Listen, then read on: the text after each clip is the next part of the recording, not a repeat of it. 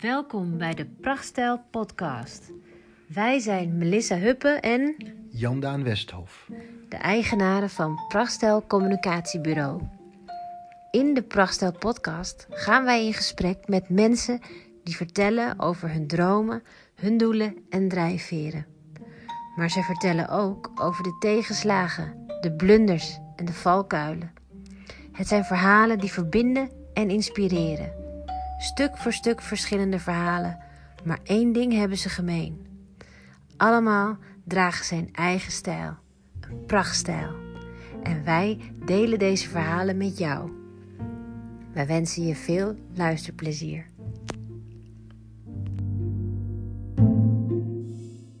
In deze podcast gaan we in gesprek met Herman Geesink.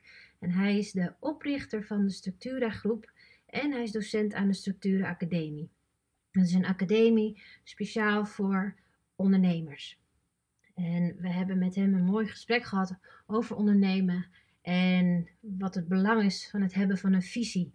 En eh, in deze podcast ontdek je onder andere wat de Structura Groep precies is en waar ze voor staan. Waarom het dagelijks proces van je onderneming zo belangrijk is. En ook ontdek je wat het DNA-profiel is van je bedrijf en hoe belangrijk het is om dat te weten.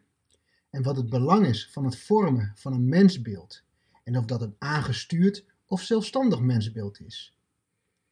Ja, en nou, en Herman Geesink legt haarfijn uit waarom je een gastheer of gastvrouw moet zijn van je eigen bedrijf. En waarom je een passant van je bedrijf wilt zijn, uiteindelijk. En als laatste natuurlijk het belang van goede vragen stellen. Het was een super inspirerend gesprek. En wat ons betreft goed luistervoer voor zelfstandige en startende ondernemers. Laten we eerst be- beginnen bij het begin. Want je bent, je bent dat niet als eerste, dat is niet het eerste wat je hebt gedaan. Je, hebt- er is wel een aanloop geweest daar naartoe. Ja. En, eh, Een hele lange. ja. Ja, ja. Dat krijg je van als je oude mensen uitnodigt. Die hebben een heel lang verhaal. dus hoe kort wil je hem hebben? Of hoe lang wil je hem hebben? Nou ja, goed. ehm, we hebben de tijd. Ja, nou goed, je bent nu, je, je hebt de Structuren Academie o- opgestart. Misschien kun je daar iets eerst over vertellen. Gewoon bij wat Ja, je nu doet. Ik, ik zou zeggen, ik- ik ben bezig met de structurengroep. Ja, ja. En de structuuracademie is een van de onderdelen van de groep. Oh, zo. Dus Oké, eh, dat in, in die zin, eh, het is even hoe je de kapstok ophangt en wat je Ja. eronder ophangt. Nou, als ik iets over mezelf mag vertellen, ik ben eh, ooit begonnen in het HRM-vak. Vol enthousiasme. Eruit halen wat erin zit, letterlijk vertaald. Dus ik kwam bij Fokker Aircraft Services terecht, ergens in de buurt van Berg op Zoom. Mijn eerste officiële baan, daarvoor heb ik van alles en nog wat gedaan, maar dat was echt mijn eerste officiële baan in het vakgebied. Ik ben de mensen gaan opleiden, trainen, want ik geloofde in eruit halen wat erin zit. Ja. En ik was na twee jaar dik gefrustreerd. Eerste burn-out. Niet heel zwaar, maar wel licht. Ja. Ze zeggen van ja, ik leid wel mensen op en dan komen ze terug op een afdeling. En dan mogen ze niet toepassen. Ja, dan Dus ik, eh, dus ik leid frustratie op in plaats Ja. van eh, plezier. Ik denk, wat een klote vak heb ik geleerd. Ja. Dat was niet de bedoeling. Dus ik ben toen meer gaan interesseren in organisatiekunde, bedrijfskunde. Niet echt meer een studie daarvoor gevolgd. Alhoewel, als ik zie wat ik gelezen heb, bekeken heb, georganiseerd heb, was het misschien wel drie studies. Ja. En ik kwam Minsberg tegen, ik kwam de 7 S'en tegen, ik kwam Taylor tegen. Nou, noem al die dingen maar. En ik Ja. vond niet wat ik zocht. En, eh, uiteindelijk kwam ik tot een soort ontdekking. Ik zou het bijna moeten tekenen door te zeggen van... eh, je hebt een bedrijfsontwikkelingslijn, die gaat zo keurig omhoog. Mhm. En als bedrijven zich niet ontwikkelen, dan eh, komt er iemand die is goedkoper, vriendelijker, aardiger, leuker, weet ik veel. En Ja. dan zak je uit elkaar en dan ben je weg. En dan heb je van die mensen die zeggen lerende organisaties, nou, geloof mij, die bestaan niet. Ik heb Nee, nog nooit een organisatie ontmoet die kan leren. Ik heb wel mensen ontmoet die kunnen leren. Ja, wel Ja, ja, ja. precies. Ja, ik wil denken, waar zit het? Zit En als je hier zo de bedrijfsontwikkelingslijn hebt, dan Ja. denk je, hoe komt nou die ontwikkeling eh, tot stand? Ja. Eigenlijk door de mensen, want- maar die hebben een andere ontwikkelingslijn. Die staan zoals een soort parabool staan ze op die bedrijfsontwikkelingslijn. Ja. En daarmee kwam ik ook tot de conclusie dat iemand in een bepaalde functie, in een bepaald bedrijf, maar twee momenten kent, dat die gelijk is qua ontwikkeling als bedrijf. Ja. En voor de rest leven ze allemaal in discrepantie. Ja, heb spannings- die, dat schemaatje, dat heb ik gezien. twee lijnen, Ja, ja, ja. eh, model. Alleen die mensen die in die bolling zitten, Mhm. dat zijn mensen die zeggen van hé, ik kijk naar het proces en ik zie iets wat anders kan, beter kan. En als je dan een goed idee hebt, het wordt ingevoerd, dan ontwikkel je dus als bedrijf. Dus het zijn de mensen in een bedrijf die Ja. het bedrijf doen ontwikkelen. Een Ja. bedrijf ophalen, pak een mooi bedrijf, pak de Hans Hogeschool, Ja. alle, alle studenten en leraren eruit, zet ze op straat en ga eens in dat gebouw, gebouw kijken hoe dat gebouw zich ontwikkelt. Nou, dat gaat snel bergafwaarts. Dat ontwikkelt zich namelijk voor geen meter meer. Ja. Dus eh, dat was mijn fokkertijd. Ik denk van ja, maar, maar er zit een spanningsveld tussen, Maar- die, eh, tussen die twee lijnen. Ja. Maar want dan heb je het dan over de, het beleid wat Fokker dan voert? Nee, Het ik heb het bestuur puur of- over, nee, of- ik heb het puur over Of is eh, het of je nou ja. directeur bent, eh, mon- vliegtuigmonteur of schoonmaker. Ja, Iedereen kan vanuit zijn eigen zichtsveld, vanuit zijn eigen functie een bijdrage leveren aan de ontwikkeling van een, eh, van een bedrijf. En dat Mhm. heeft niks met functies, functieniveaus. eh. En sterker nog, mensen vinden het ook leuk om een bijdrage te leveren. Ja. als ik een bijdrage lever en krijg een schouderklopje, goed gedaan, dan word ik trots. Mhm. En dan ga ik groeien.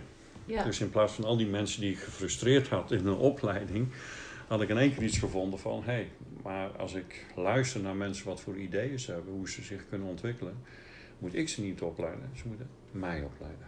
Ja. ja, ja. Ik moet faciliterend zijn, ik moet ondersteunend zijn eh, naar wat hun willen in het proces. Dus ik hou ook absoluut niet van deze organisaties, top-down. Nee. Ik hou van organisaties waarbij de directeur in het afvoerputje zit. ja. En dat is, heet dat bottom-up? Is dat bottom-up? Ja, faciliterend. Ja, ja. Mensen in het proces die ergens tegenaan lopen, die moeten gewoon door een operationele manager geholpen worden. Ja. Die moeten het probleem niet overnemen. Nee. Dat doen we graag. Hè? Ja. Ik heb een probleem, ik kom bij mijn baas. Ja. eh, Dan zegt mijn baas, joh, ga lekker eh, werken, want er moet nog veel gebeuren. Ik regel dat wel voor jou. Oh, zo. Oh, ja, ja, ja. Kom de volgende keer. Hey, ik heb een probleem. Ga joh, ga lekker werken. Ik regel dat wel voor jou. En na drie jaar zegt die baas, ik heb helemaal geen medewerkers die eigen enige een- initiatief tonen. Nee, vind je het gek? Ja. Jij hebt mijn ontwikkelingskans gestolen. Dus de camera, die ze zagen mij onderuit gaan. Ja. Maar hij- er zit maar- geen regisseur Nou, achter die nee, meedraait. Nee. Maar eigenlijk ben jij dan degene die mijn ontwikkeling steelt. Eh, dus Ja. ik zeg ook heel vaak tegen ondernemers als ik ze begeleid. Zeg, weet jij wel dat jij een boef bent? Een boef? Kom je daar nou weer bij? Ik zeg, jij steelt van je ondernemer, van je medewerkers. Die stelen van mij. Weet je wel hoeveel ik kwijt ben elke maand aan Mhm, materiaal? mhm, Nee, mhm. jij steelt van je, van je medewerker. En dan vertel ik dit verhaal. Ja. En dan is het even stil en dan denk ik zo... Ja, er zit misschien toch wel iets van waarheid in. Maar dat heeft Omdat je dan zeg maar hun verantwoordelijkheid steelt, Ja. bedoel je? Ja, maar ik geef ze niet de kans om. Als ik nou had gezegd: wat is jouw probleem en hoe kan ik jou helpen zodat jij leert het probleem op te lossen, Ja. dan krijg ik een zelfstandig medewerker. Want Ja. de volgende keer weet hij hoe hij het moet oplossen en komt hij niet bij mij. Ja. Ja. Dus. Het is wel cruciaal in, in mijn model, in het structurenmodel, is het denken dat je niet top-down, maar dat je bottom-up moet eh, redeneren. Dat de mensen in jouw organisatie degene zijn die jouw organisatie tot ontwikkeling brengen, niemand anders. Dat mag ook een klant zijn. Ja. Die zijn ook betrokken bij je organisatie of een leverancier of misschien wel een buurtbewoner. Ja. Maar die helpen jou bij de ontwikkeling van het bedrijf. Ja. Elk ondernemer die zegt dat hij zijn eigen ontwikkeling creëert, eh, dan denk ik van, ja, als je ZZP'er bent. Ja. Ja. En dat, dit zaadje is bij Fokker gelegd. Dus Dit, dat je dit, dit- die, dit die twee lijntjes, ja, ja. het besef eh, Ja. is daar. Ja. Want als ik dit lijntje heb zo en ik heb hier een ontwikkelingslijn. En wat ik Mhm. deed is zo die ontwikkelingslijn zo bol mogelijk maken. ja. Maar als de organisatie daar niet op reageert, wordt de Mhm. afstand tussen mij met mijn kennis en de kennis die de organisatie heeft alleen maar groter. Omgekeerd ook, als een organisatie onderuit gaat omdat ze slechte marktaandelen hebben of wat dan ook, ja. wordt het lijntje ook groter. En mijn beste medewerkers die gaan bij de buurman solliciteren. Ja. Ja. En dan kom ik in een negatieve spiraal. Dus het is een kunst. Eh, dat was mijn opdracht toen voor mezelf. Ja. Hoe en wat moet ik dan organisatorisch, bedrijfsmatig doen om die lijntjes in balans te houden? Want er moet een soort balans zijn. Want als Ja. ik te veel doe, dan kunnen ondernemers of mensen een ei niet kwijt. En doe ik te weinig en het bedrijf gaat onderuit, dan gaan de mensen ook weg. Dus, Ja. dus nou. Ja. Toen kwam ik erachter, eh, ook nog bij Fokkertijd, dat, dat je eigenlijk een aantal stappen in het proces hebt. Eh, beeldvorming, oordeelsvorming, besluit. En teken ik ook Bob in. Daar is ook Ja, de kritische ja, vriend eh, uit ontstaan. oh. Bob. Dus oordeelsvorming. Beeldvorming, Beeldvorming, oordeelsvorming, ja. besluit. Ja. En de Ja. beentjes van dat poppetje zitten in. eh, wacht even, Ja. er zit een heleboel te vertellen, maar ik kan nog wel even volgens mij wat laten zien.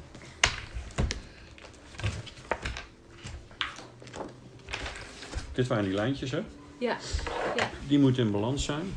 En toen kwam ik erachter dat er een aantal stappen waren.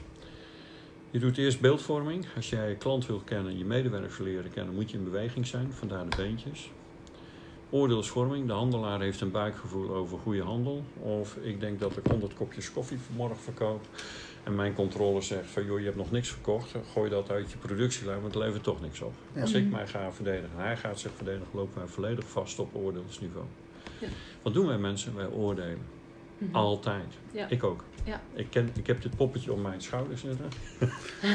En elke dag is er wel een moment dat ik denk, hé, ik was toch weer aan het oordelen. En ik zat niet in de, zat niet in de beeldvorming. Ja. Als we al een verschil hebben over dat kopje koffie, dan moeten wij samen terug in de beeld. Waarom heb ik dat beeld dat ik het wil verkopen? Mhm. Waarom heb jij het beeld dat je het niet gaat verkopen? En kunnen wij samen tot een oordeel komen? Ja. Als Ja. dat lukt, is dat een besluit. Zo genomen. Ja. Ja. Dus geen enkel be- besluiten nemen is het makkelijkste wat er is. Ja. Dus wat is de mooier om klap erop directeur van een bedrijf te zijn? Je hoeft alleen maar besluiten te nemen. Ja. Je moet alleen zorgen dat dat proces goed loopt in het Ja. bedrijf. Ja. Besluiten nemen is... Ja, je hebt natuurlijk met heel veel mensen te maken die allemaal dan... ja, Oh, dus- en dat ja, zijn allemaal de marketeer, de controller, de HRM'er. Ja. Ze zijn allemaal mensen die het beste voor hebben voor een vakgebied. Ja. Allemaal mensen die geloven in dat ze de goede keuzes maken. Ja. Maar als bestuurder van een bedrijf moet je generalist zijn. En niet elk vakgebied heeft een bijdrage aan de ontwikkeling van een bedrijf. Dus, dus eh, eh, zo'n bestuurder van zo'n bedrijf, die moet, dat, die moet harmonie daarin krijgen. Ja. Als, ik ben een tijdje directeur geweest van een chemisch bedrijf. Zelfs, F, eh, mij? Ja, FK. Ja. Zelfs de Erasmusprijs nog gekregen voor het meest innovatieve, competitieve bedrijf van, eh, van Nederland. Oh. En eh, als wij als managementteam, als ik merkte dat het managementteam op oordeelsniveau begon te bekvechten, Mhm. deden we letterlijk en figuurlijk de map dicht. We stappen nu in de auto. We rijden daar naar het bos toe, bij Heerenveen, Charter. We gaan Mhm. lekker wandelen en we gaan alleen maar praten over beeldvorming. Ja, Dan ja. komen we over een uurtje, anderhalf uur terug en dan gaan we kijken. Nadat ik iedereen gesproken heb vanuit beeldvorming en iedereen onderling ook elkaar gesproken Ja. hebben, komen we terug. Ik heb nog nooit gehad dat we daarna niet gemeenschappelijk tot een oordeel en een besluit kwamen. En dat gaat dan echt van, oké, wat, wat, welke associaties heb jij bij dat kopje koffie? Bijvoorbeeld? Ja, of wat is jouw oordeel en wie zegt mij Ja. dat jouw oordeel waar is? Ja. Ja, Ik heb ook een oordeel. ja. Maar dan heb je al jij kijkt niet door mijn bril en ik Ja. niet door jouw bril. Nee. Dus we hebben een andere kijk op. Nee, eh, klopt. Ja. En dan verzamel je dus al die oordelen van mensen. Nee, dan die oordeel gaan we terugbrengen. Ja. Dat ze moeten vertellen, niet wat hun oordeel is, maar vanuit welk beeld zijn ze tot dat oordeel gekomen. Dus Ja. je moet over een beeldvorming gaan praten. En als je dan iedereen gehoord hebt, want de een heeft misschien in het verleden wat meegemaakt, waardoor die misschien wel heel erg snel reageert of wel. De, de gekste dingen kom je tegen. Ja. Als je dat hebt gedaan, ga je weer met elkaar zitten. Oké, we hebben nu allemaal een beeld. Ja. Kunnen we nu samen kijken of we tot een oordeel kunnen komen. Ja. Nou, dan gaat het een stuk makkelijker. Ja. Ja. En anders blijven we maar MT naar MT, vergadering naar vergadering. Ja. En, en Saai business. toen heb je dat zeg maar ontdekt en toen ben je naar, naar een ander, volgende werkgever gegaan. En Toen ik dit had dat- ontdekt, Ja, toen heb ik een basis gelegd. Was nog niet af voor mijn denkraam. ja, En het denkraam, dit is de bedrijfsontwikkelingslijn weer. Dit is de persoonlijke ontwikkelingslijn. Dit is beeldvorming, dit is oordeelsvorming, dit is besluit. En waar komt dat samen in het proces? Dingen die wij dagelijks doen voor de klant. Dit had ik nog niet klaar, maar dit had ik klaar. Toen ik, ja, maar nou wil ik bij een consultant gaan werken, want ik wil het uittesten op een gemeente, op een transportbedrijf, scheepvaart. eh, want ik had een universeel model, ging ik vanuit, ga ik nog steeds vanuit, ontworpen. Dus dat mag niet uitmaken bij welk bedrijf Ja. komt. Nou, Ja. dat heb ik inmiddels bewezen, dat het een universeel model is. Ja. In mijn consultancywerk ben ik verder gaan ontwikkelen. Dus toen, door de, alle gesprekken met allerlei verschillende bedrijven, dacht ik op een gegeven moment: hé, hey, als ik die twee pak eh, en ik combineer dat in, in een soort schema, wat heb ik dan eigenlijk? Nou, wat je dan hebt in het dagelijkse proces, dus een klant die wil een auto, ik verkoop een auto en die wordt daar geleverd. Of een klant zegt ik moet iets van A naar B getransporteerd hebben. En dat is het dagelijks proces. In het dagelijks proces verdient elk bedrijf zijn boterham. Ja. Daar komt het geld vandaan. Ja, want als we niks doen, Ja. verdienen we ook niks. Nee. Dus, dus Nee. wij verdienen ons geld in het dagelijks proces. We hebben trouwens kleine, kleine kindjes. Ja, dat maakt ja. In de beeldvorming kijk je dus van, van, vanuit de bedrijfsontwikkeling van... En hoe weet ik nou dat het goed gaat met mijn bedrijf? ja. Als ik dat aan een ZZP'er vraag, wat is zijn telefoon? Gaat hij naar zijn bank? Oh, cash genoeg, gaat goed met mij. ja, ja. Ga ik naar een AXO, dan heb ik misschien wel duizend key performance indicators, ziekteverzuim, langdurig, kortdurig, afvalstromen. eh, en mijn vraag is altijd, wat zijn nou de belangrijkste vijf tot tien key performance indicators, zodat jij weet dat een dagelijks proces goed gaat? Dat is Ja. vraag 1. Kunnen de meeste MKB-ondernemers niet beantwoorden. Nee. Dus ze moeten beantwoorden tien. Vijf tot tien Ja. indicators Ja. waarop zij weten dat het goed gaat met hun bedrijf. Ja, ja, En dat kunnen ze niet beantwoorden. nee. De meeste niet. Ja, Als ze wat groot zijn wel. ja. Hallo. En wat voor indicator hoor je, hoor je, al, hoor je altijd? Is dat, eh, ja, we, we hebben goede omzet of eh, we hebben, onze de- medewerkers zijn tevreden? Of, De meeste eh, mensen zijn druk aan het werk. Ze kijken naar, heb ik geld? En als ik geen geld heb, kan ik geen inkoop doen. Dus dan begint het wel te doen. Ja. Maar het recht op sturen doen ze niet. nee. Eh, terwijl als je een key performance indicators hebt, wil je ook een sturingsmechanisme hebben om dingen op te gaan, eh, op te gaan sturen. Ja, Nou, vandaar. Ja. Wat ze absoluut niet vragen, is aan hun medewerkers: wat zouden jullie nou willen meten om te weten dat je een vakman of een vakmanvrouw, vakvrouw bent? ja, Die vraag is vele malen interessanter. ja. Want waar ik ook zit, Kunnen we heel even time-out, want ik volg het even niet meer. Mijn dochtertje die komt even... eh, je hebt aandacht voor iets anders. Wat wil jij? Ja, Ik moet even wat pakken. Bedenk, hoor ik. Dan even in gesprek. Ja, Wat moet je pakken? ik pak de jurk. Ik wil een jurkje aan. Pak ik die voor jou en dan ga je weer naar beneden. Mijn moeder is aan het oppassen. Ah, Dan Ja. eh, moet je nog naar de oma vragen. Oké?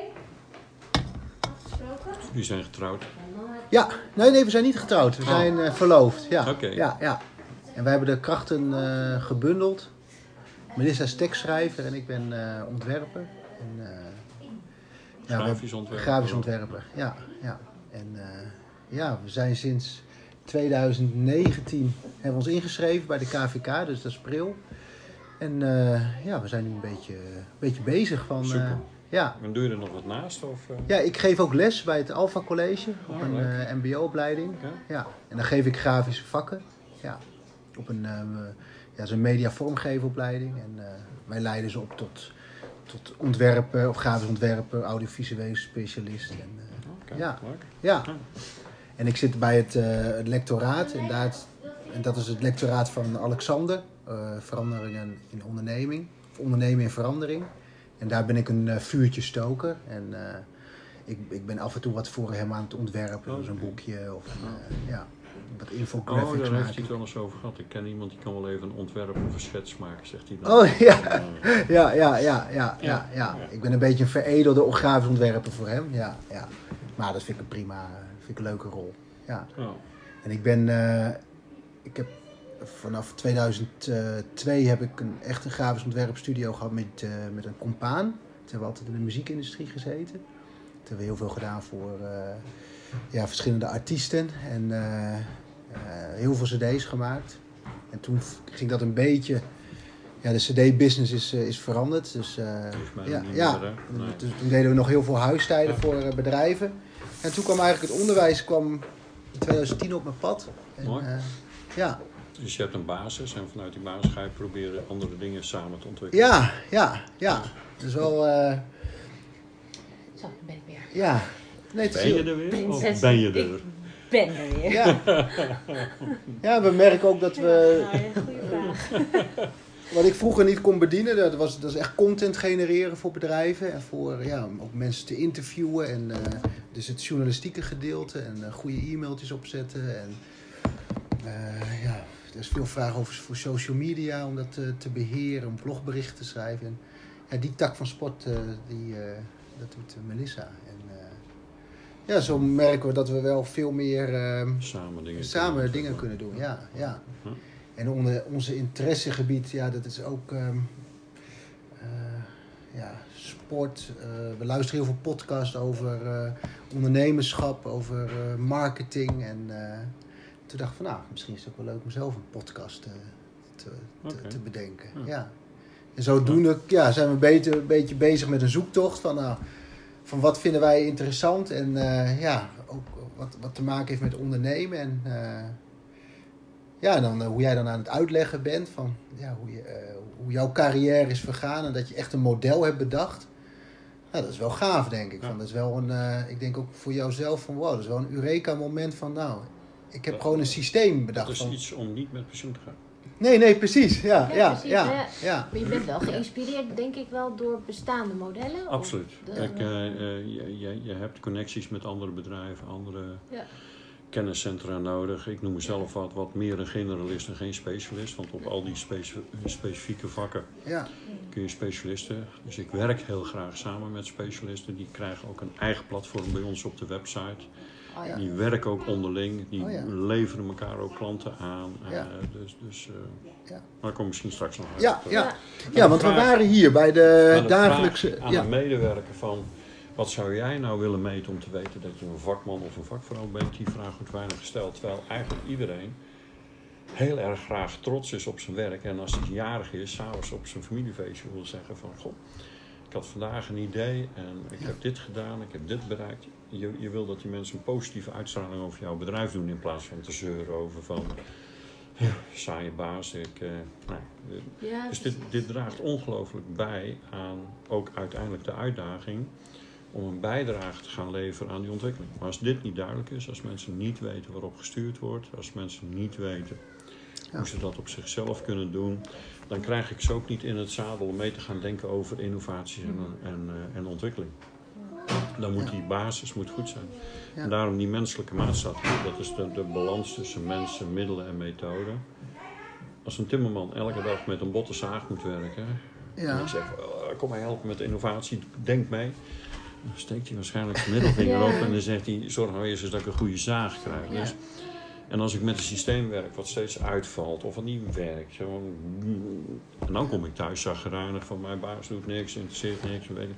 Ja. Dus als die beeldvorming van, van die mensen die in dat proces werken, en dat is van voor tot laag, van hoogte, hè, ik heb, eh, als dat niet duidelijk is, dan krijg ik mensen niet tot in. Dan kan Alexander nog zoveel chaos creëren in mijn bedrijf. Ja. En er gaat geen, geen innovatie ontstaan. Nee. Geen ontwikkeling. Maar is het niet vaak bij grote bedrijven dat je daar tegenaan loopt? Dit Of- doe ik bij bedrijven met 80 man en bij bedrijven van 1000 man of 100 Ja. man. Ja. Oké, Overal is hetzelfde. Ja. Alleen de ZZP'er heeft een strategisch, tactisch, operationele en een uitvoerende rol. Ja. Mhm. En des te groter het bedrijf is, des te meer specialisten je op alle Ja. niveaus eh, gaat Ja. ontdekken. Maar in principe is dat, eh, dit geldt voor elk bedrijf, ook voor de ZZP'er. Ja. Ja, dat, wilde ik, dat was ook een van mijn vragen dan. Van Ja. de, de structuren academie, is dat voor een, bepaald soort ondernemer meer geschikt dan voor de ander Nee, soort ondernemer? Het is voor ondernemers, voor bestuurders en professionals. Ja, Dat is, eh, dat is onze doelgroep. ja. Dus het zou ook voor En- ons en- eh, ja. ja. een model kunnen zijn. Ja. Want als ik dit lees, dan eh, inderdaad, dan zie ik mezelf als. Sorry, zie ik, mez- ik, zie, ik vind mezelf vrij chaotisch in mijn denken en, en doen. En wij zijn eh, ja, best wel heel spontaan. Nou, niet helemaal spontaan. We, we weten wel wat we doen en wat we willen. Maar hoe we het doen en, en waar we naartoe gaan is nog heel. Nou ja, best wel chaotisch. Nou, ik zal straks een paar tips geven, dan kun je dat ja, kijk, dus, dus snap je, dus dan Ja. denk ik van, oké, is dat dan iets wat wij ook, wat ook voor ons in dit stadium al eh, geschikt is? Absoluut. Want als je mij vraagt, ik heb inderdaad gekeken van, goh, de, de vragen over je doel- doelstellingen en, en, en je uitgaven en die processen. Ja, Ja, maar Geen kom, idee. Kom er zo nog wel? even op, eh, op, Ja, op, eh, op ja, terug. Want ja, dan ga ik van achter naar voor werken. Nu werk ik van voor naar achteren. Ja, Ja. Met name omdat die beeldvorming gewoon heel belangrijk is. Ja. Eh, of je nou ZZP'er bent met je klanten werkt, of Mhm. met leveranciers, of je hebt een bedrijf met tien man waarbij je met wat specialisten of wat ja. Procesmensen werkt. Maar maakt eigenlijk niet uit. Dit, dit moet gewoon helder goed zijn binnen je organisatie. Als dat niet goed Ja. is, eh, dan, dan kun je mensen eigenlijk niet uitdagen voor, de, voor, voor, voor de ontwikkeling. Nee, maar het is ook gewoon een, mooi, een hele duidelijke vraag eigenlijk. Ja, hoe Ja. verloopt het dagelijks proces? En om daarover na te denken van... Ja. eh, Ja. dat is ook een soort bewustwording, hè? Van, eh, Absoluut. Waar ben, waar ben ik mensen- eigenlijk mee bezig? Sommige mensen, ik vraag ook altijd in het dagelijks proces. eh gisteren bij een bedrijf geweest, 100 man. Afnemen leverancier. Het begint ergens bij marketing. Mhm. En het eindigt ergens bij financiën die een factuur stuurt. Mhm. Maar wie is nou afnemer intern van wat? En wie levert nou intern wat? Ja. Dat proces was niet helder. Nee. Ja. Functies waren niet helder. Nee. Nou, dat kan ook, want het Ja. bedrijf is in vijf jaar tijd gegroeid van 14 man naar 70 man tot 80 man. Ja. Plus nog een boel ingeleende, dus gemiddeld zo'n 100 man die continu aan het werk is voor hem. Ja. Ja. Die, die zijn elke dag bezig met de problemen van de klant, maar het lukt ze eigenlijk niet om structuur te bouwen. Ja. Terwijl als jij in de toekomst nog verder wilt groeien en jouw structuur is niet goed, Ja. dan, dan wo- word je, krijg je geen body als bedrijf. En de kans dat je dan een keer een misstap doet of onderuit gaat is heel, heel groot. Ja, Nou, dat brengt me ook een oordeelsvorming. Dit is Ja. nu, altijd vandaag, nu. Oordeelsvorming is, dan hoop ik dat mensen, bedrijven, eens met mij mee willen gaan om drie jaar vooruit te kijken. En dan stel ik altijd de vraag, geef eens aan waarom jij denkt als ondernemer dat je over drie jaar nog bestaansrecht hebt. Oké. Dat is best een lastige vraag. Ja. ja, ja, ja. Dat kan ik ook aan jullie zeggen. Ja, Ja, Hoe, hoe weet je nou dat Ja, je je gaat meteen ga je, ga je nadenken als ondernemer, Ja. denk ik. Ja, ja. En, en een van de vragen die ik hier ook altijd stel. A, de, de medewerkers willen graag gerust. Dus die vinden het prettig om te weten eh, dat het bedrijf bestaansrecht heeft. Want Ja. is geen stress thuis. Een salaris komt gewoon binnen en weet ik veel. Ja. Ja. Maar bestaansrecht heeft heel veel te maken. Ik, ik zeg altijd, eh, het heeft te maken met de driehoek marketing, eh, financiën en ontwikkeling. Wat voor product-marktcombinaties hebben jullie? Ja. Hebben jullie één product voor één markt? Of hebben jullie meerdere producten voor meerdere producten, markten? Hoeveel product-marktcombinaties hebben jullie? Is dat nu een vraag? Ja, of, eh, eh, Ik kan hem even- als vraag ja, stellen. ja, Ik ja. kan hem ook Ja. neerleggen, dan mag je Ja. erover Ja. nadenken. Ja. Maar In ons Ja. geval, wij zijn Ja. een communicatiebureau en Ja. wat wij in eerste instantie bieden is, is ehm, ja, communicatie. ja. Dus, dus In de, de, allemaal hetzelfde. geschreven Oh, en in beeld. Oh, dat zijn er al twee. Dat zijn al twee. En Je product is ook- schrijven, je Ja. product is beeld. Misschien is de markt wel hetzelfde. Ja, Ja. ja, Maar dan heb ik twee product-marktcombinaties te pakken. ja. Eentje product-marktcombinatie dus, waarbij je... en dus ook eh, audio. Dus hè, Dat zijn drie. we, geven, we bieden een platform Oh ja. aan, Ja. in feite. Ja, Waarom dat zo belangrijk is, als je namelijk weet wat jouw product-marktcombinaties zijn, ja, dan kun je over 2019, jullie zijn net begonnen, kun je straks in 2020 kun je zeggen, kijk, deze product-marktcombinatie, daar hebben wij twee klanten voor gehad. En de totale omzet was eh 1000 euro. Dus de gemiddelde omzet per klant is 500 euro. Dat weet je. Kun je monitoren. Ja. En die andere productcombinatie heb je 10 klanten gehad. Mhm. En daar heb je ook 1000 euro mee verdiend. Dus heb je 100 euro per klant verdiend. Nou, dan moet je veel klanten hebben om dezelfde omzet te krijgen als die andere. Hé, hey, hey, nou ga ik inzien waarom bepaalde productmarktcombinaties groot zijn. Maar ik wil eigenlijk ook weten wat voor kosten maak ik om die productmarktcombinatie op te zetten. Ja. En uiteindelijk hou ik een soort rendement over. Als je dat schema met een paar eenvoudige kengetallen goed doet, dan zie je op een gegeven moment welke product-marktcombinatie voor jullie het meest efficiënt is, wat het meeste oplevert. Oh ja, ja. Nou zeg je voor 2021, Mhm. Ja, onze kosten stijgen wat. Misschien wel wat minder werken bij eh, een college. Ik, Ja. ik wil wat meer omzet. En dan zeg je, nou, eigenlijk wil ik, nou, ik wil volgend jaar 30.000 euro meer omzetten als dit jaar. Mhm. Dan zeg ik, nou, super, hartstikke leuk plan. En dan blijft het vaak bij. Nee, ik ga jullie vragen, vertel mij dan eens uit welke productmarktcombinaties, of meerdere, jullie die 30.000 euro denken weg te halen. Mhm. En als je dat aangeeft, dan is mijn volgende vraag. Als dat die productmarktcombinatie is waar je je daarvan- 10.000 euro meer wil omzetten, Mhm. wat voor salesinspanning, wat voor verkoopinspanning moet je dan doen om dat te bereiken? En dan zijn we bezig met het sturen van onze organisatie. Ja. Ja, want dan ga je acties uit, uit Dan ga je acties aan, dan ga je Ja. ook nadenken van, hé, hey, wie is dan mijn markt? Wat is mijn Ja. product? Moet ik het product promoten? Of moet ik mijn andere marktsegmenten binnenhalen? Of moet ik Mhm. meer klanten gaan benaderen? Ja.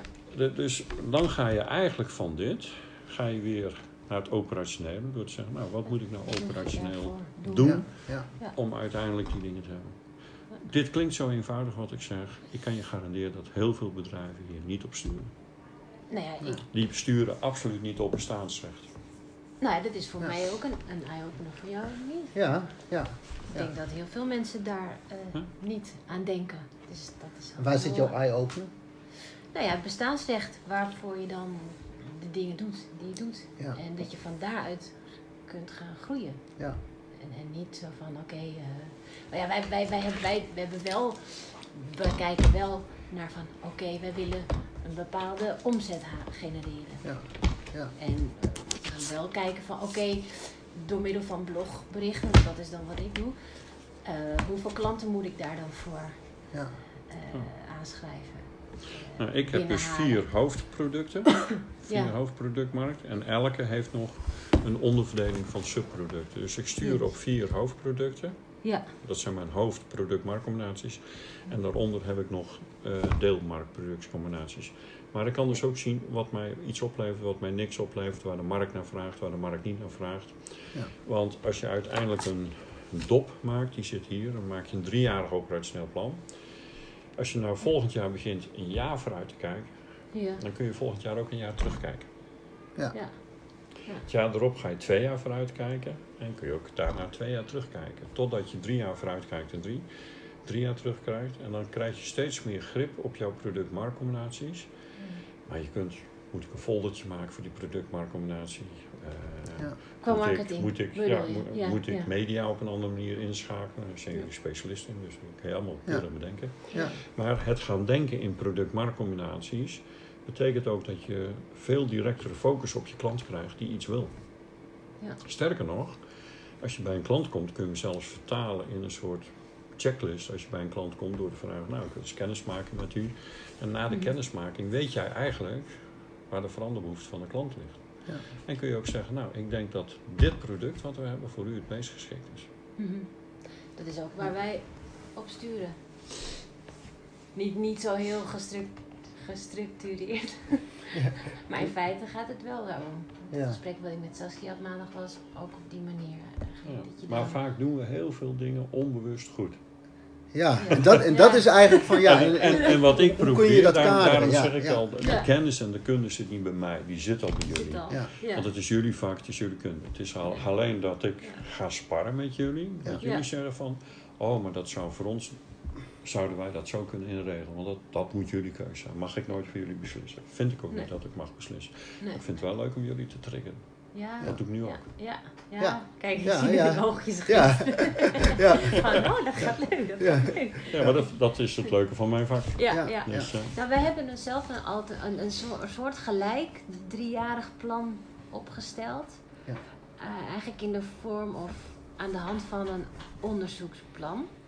Waarbij we dan eh, in drie jaar tijd onze, onze onderneming willen, willen vormgeven. En dan bestaat het eerste jaar uit het, ja, het, het, ja, het onderzoeken van wat is onze huidige situatie. Dat hebben we vanuit zijn onderzoeks... eh, wat is onze huidige situatie? ja, Ja. ja. eigenlijk wel, ja. Van, ja. van wat, wat doen we nu al, wat, wat kunnen we al. Dus eigenlijk gewoon ook onze... eh, En als je die nou vertaalt in product-marktcombinatie, ja, heb je meteen houvast. ja. Ja. Ja. En dan bedoel je met de product-marktcombinatie. Dus product is dan een, een blog of een, of een logo Ja, sorry, ik schrijf teksten En dan- voor En dan MKB-ondernemers. voor... En dan Dat, is dat, de, dat is de, de markt is MKB-ondernemers, product is Ja, ja, eh, teksten maken. Noem ja, maar wat. ja, ja, ja. ja. En dan, dus dan heb je product-marktcombinatie. Dat is één product-marktcombinatie. Ja, zo Ja. hebben jullie misschien wel vijf of zes of Ja. zeven. En je hebt waarschijnlijk ook nog wel een product-marktcombinatie, een combinatie van alle zes, een Ja. totaalpakket. Ja. Maar een totaalpakket is altijd Ja. eh, een kleine. Dus je kunt uiteindelijk tegen een klant zeggen: we kunnen jou helpen met, noem maar wat, social media in de breedste zin van het woord. En dan zitten alle ingrediënten, ingrediënten erin. Hartstikke leuk, mooie klant. Maar we kunnen ook tegen een klant zeggen: nou, we- weet je, we gaan het komende jaar gaan we dit voor jou doen. En als dat goed gaat, gaan we het jaar erop gaan we opschalen. Dan neem je de klant aan jouw handje mee. Want als Je je bedoelt als wij groeien, dat als dan te- de klant ja, ook kan groeien? Ja, want nee, maar als, Ja. nee, ik bedoel, als je de klant meteen dit biedt, Ja. Mhm, Oké. dan ja. de meeste klanten kent jullie vak niet. Nee, Nee. nee. Dus die overrompel je van, ja, het is allemaal, kijk, boe, boe. Mhm. Maar als je tegen die klant zegt van, we kunnen je in alle facetten helpen, maar laten we gewoon met dit beginnen. Mhm. Oké, dat is hem duidelijk, dat snapt hij. En als dat loopt, pak je er wat aan. Dus, dus, dus je moet klanten meenemen in, de, Ja. in, in, in, in jullie proces. Ja. Jullie weten al lang wat je uiteindelijk met die klant. Jullie hebben al lang een Ja. strategie over drie jaar. Wil ik alles voor die klant doen op Ja. ons gebied. Punt. Ja. Dat is jullie doel. Maar om die klant over drie jaar zo ver te krijgen dat hij alles met jullie doet, kies je dit jaar iets uit waar de klant buitengewoon tevreden is. Wat is laaghangend fruit? En als ik dat bij de klant binnen heb gekregen, Ja. Dan kan ik hem stap Ja, voor stap, krijg ik hem ook in die andere dingen mee. En wij denken altijd vaak te groot, want we willen meteen dat hele pakket hebben. ja, klopt. En dan ben je heel veel energie aan het kwijt om dat hele pakket aan te bieden. Terwijl als die klant zegt, nou zullen we gewoon dit doen en dan kunnen we morgen beginnen. Is het financieel overzichtbaar, je weet wat je kwijt bent.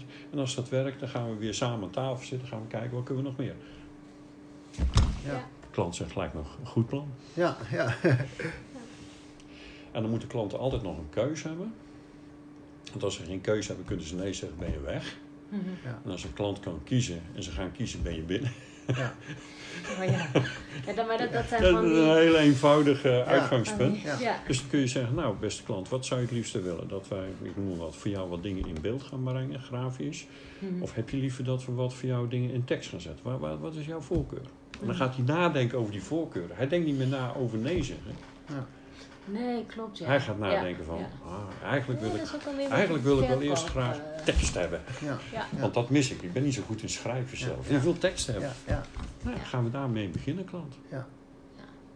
Is dat een stukje NLP wat je er dan bij... Is dat een beetje...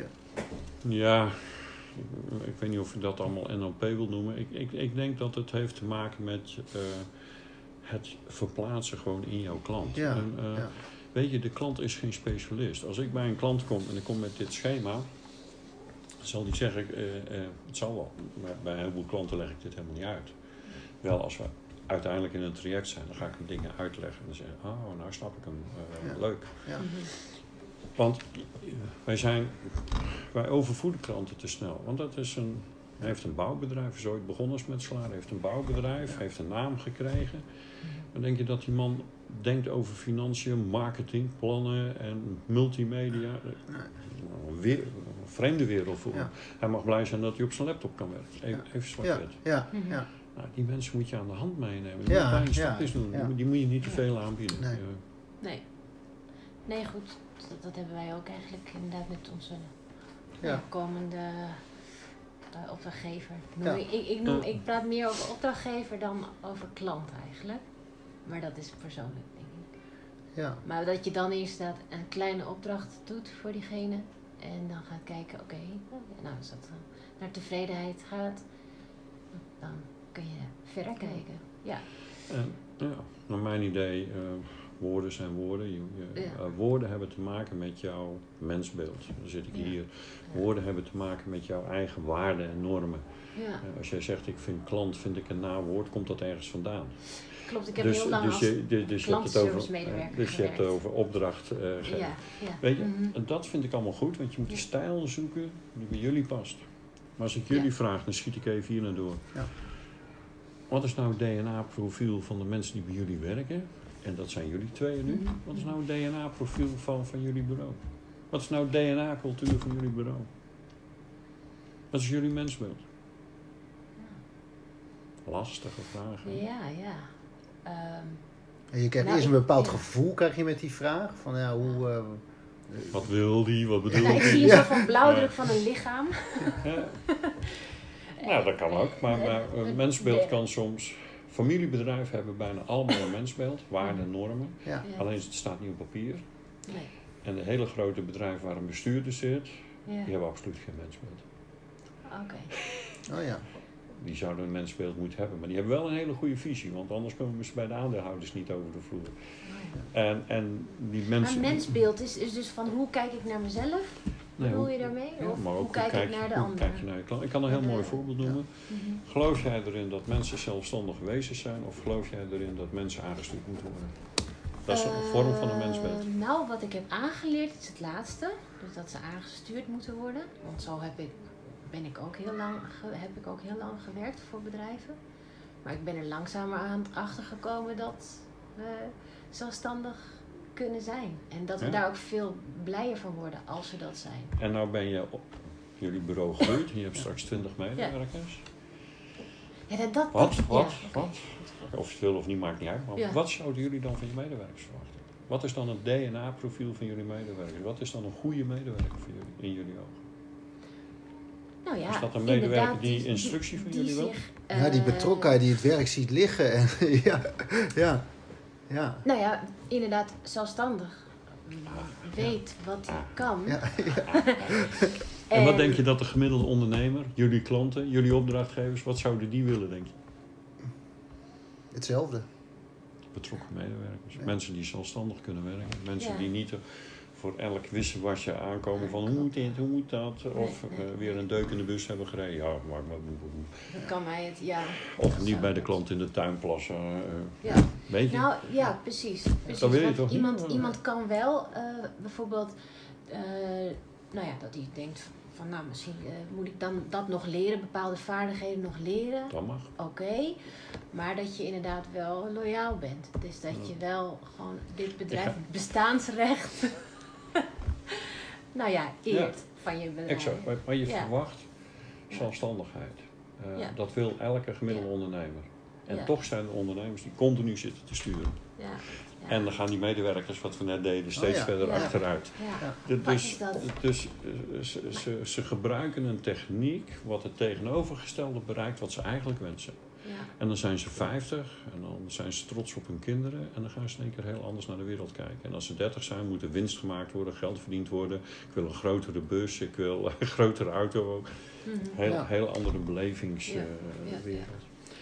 Maar als jullie weten wat je mensbeeld is, hoe jullie tegen misschien wel toekomstige medewerkers aankijken, of wat het DNA-profiel is, Nou ja, jouw vraag dan ga je ook de eh, klanten zoeken die datzelfde willen. Want dan heb je een Mhm. klant waar je een relatie mee hebt, omdat je Ja. eh, een aantal waarden en normen gelijkwaardig hebt. Ja. En dat zijn de klanten die ook blijven. Ja, Dat zijn de klanten waar je op kunt bouwen. Ja. Je kunt ook klanten hebben van, joh, ik wil gewoon een programma maken. Ik vraag 1000 euro en ik wil er gewoon 10 of 20 hebben per maand. Maar dan Ja. doe je niet aan klantbinding. Dan ben je niet met dat mensbeeld bezig. nee. Ik heb een aantal fusies mee mogen werken. Als een mensbeeld klopte bij de fusie. Maar gingen 9 van de 10 fusies goed. Oké. Als de fusie was van, hé, hey, we hebben synergie, synergievoordeel in kosten. We hebben een grote marktaandeel. Al die fusies, 9 van de 10, mislukten. Oké. Dus het, het binden met elkaar op Ja. het gebied van, van het mensbeeld, van, van eh, geloven wij, hebben wij dezelfde waarden en normen geloven, Mhm. dat is een heel belangrijke. Ja. Nou heb ik die ook twee meteen uitgelegd. Ja, ja, precies. En, dat, en eigenlijk, Nee, moet, je geen, ook- eigenlijk ja. moet je geen visie ontwikkelen vanuit je product. vanuit- Je ja. moet een visie ontwikkelen vanuit je mensbeeld. Ja, ja. En is dat ook wat jij, wat Ja. jij bedoelt met de duurzaam eh, ja, ontwikkeling van een bedrijf? Is dat, Ja. dat duurzaam ontwikkelen? Ja. En Dat is ook- duurzaam ontwikkelen. Want duurzaam bedrijven die op, op dat mensbeeld zeggen van hé, hey, eh, ik wil duurzaam ontwikkelen, ik wil kijken hoe ik een bijdrage kan leveren, die moet dingen in het proces veranderen. Andere grondstoffen, Mhm. andere energievoorzieningen. Het, eigenlijk vertaal je alle duurzaamheid, je mag hier ook neerzetten, staat er ook, hè, people, profit, planet. Dit is je profitlijn, dit is je people line, maar je doet het op voor de planet. Alles wat je doet in het proces levert dan ook een duurzame verbetering. En of dat een duurzame verbetering is met eh duurzame inzetbaarheid van mensen, Ja. of duurzame inzetbaarheid van nieuwe producten of grondstoffen, maakt allemaal niet uit. Ja. Maar Nee. uiteindelijk vertaalt het altijd in proces. Ja. Nou, nou heb ik genoeg, eh, denk Ja, ik, gedoseerd, ja. toch? Nou, Ja. wel. Ja. Nee. Ja, goed, nee, want dit is ook wat we op, op, op, Ja. jou, op jouw profiel hebben gewoon lezen op LinkedIn van dat jij over duurzame ontwikkeling in bedrijven gaat. En eh, nou ja, die vraag is dus bij deze beantwoord. En, Ja. en ook echt, zet het mijzelf aan het denken van hoe Hoop ik dat ik. in mijn eigen onderneming kan, Ja. kan toepassen. Ja. Eh, en ik denk dat de luisteraar dat ook voor zichzelf kan, kan nagaan. Van wat, wat, eh, En, en als ik nou terug wat, kan welke komen klant op wil ik? Dus, dus inderdaad, hele goede vraag. Welke Ja. klant willen jullie? ja, Heeft Maar, ja. helemaal met dat mensbeeld te Ja. Ja, Misschien willen jullie wel klanten die gewoon niet zeuren en gewoon een, een opdracht tekenen en klaar. Ja. Of misschien willen jullie wel klanten waarbij je zegt, nee, elke klant die ik tegenkom, daarvan ga ik uit dat we in ieder geval een relatie gaan opbouwen die langer duurt dan 10 jaar. ja. Ja. Nou ja, een goed, heel, andere. Precies, en dat is Ja. denk ik wel waar ik, eh, waar ik eh, eh, voorkeur aan geef of Ja. naar op zoek ben. Want ik ga met mensen in gesprek. Een verbinding met een mens ga ik aan. Ja. En dat, is, dat, dat vind ik ook interessant. Daar krijg ik energie van. En als ik de ander eh, zijn of haar expertise eh, eh, laat, laat vertellen of laat doen, daar, daar kan ik dan weer van leren. En zo kun je een wisselwerking maken. En dat vind ik bij die kritische vrienden van Alexander Grit dan ook zo mooi. Dat je, ongeacht je afkomst of je beroep, of je, gewoon omdat je als mens heb je, heb je ervaring in iets. Of heb je ideeën, je hebt een vriendenkring, je hebt een familie. Die iets kan, waar, die, waar, hè, waarmee je iets kan eh, doen. En eigenlijk zijn jouw kritische vrienden. Ik, soms zeg ik. Als je het over de kritische vriend hebt. Mooi zo'n map waar je alles... eh, ja, want vandaan jij hebt daar aan meegeholpen om Ja. dat te... Kijk even. Ja, dit is een van de, van de resultaten voor mij. Ja.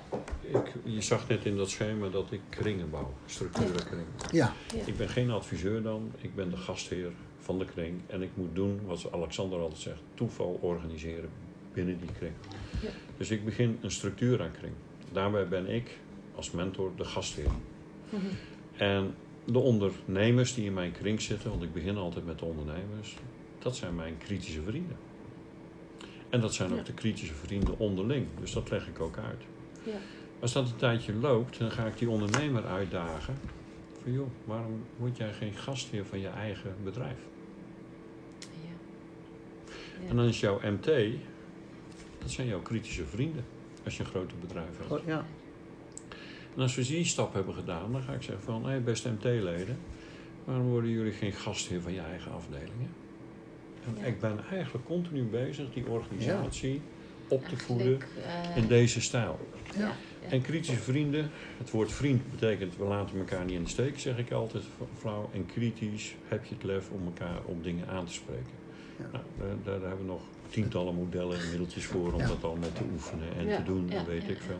Ja. Maar dat, dit is dus voor mij een resultaat van de kritische vriend. Door te zeggen Oh, van, ja. hey, ik begin als kring, als gastheer. Ik ga serendipiteit bij die ondernemers eh, creëren. Ja. Mhm. Maar ga ze ook, daar stopt het niet mee. Hoe Ga ze, ga ze ook uitdagen. Gastheer? Ja, hoe, hoe, hoe faciliteer je dat? De serendipiteit? Ik eh, ga eerst in een regio kijken hoeveel bedrijven ken ik daar. Eh, die bedrijven kennen mij al, dus ik, ik begin vanuit contacten die ik al heb. Ja. De meesten kennen ook mijn model wel, zo heb ik ze wel ontmoet.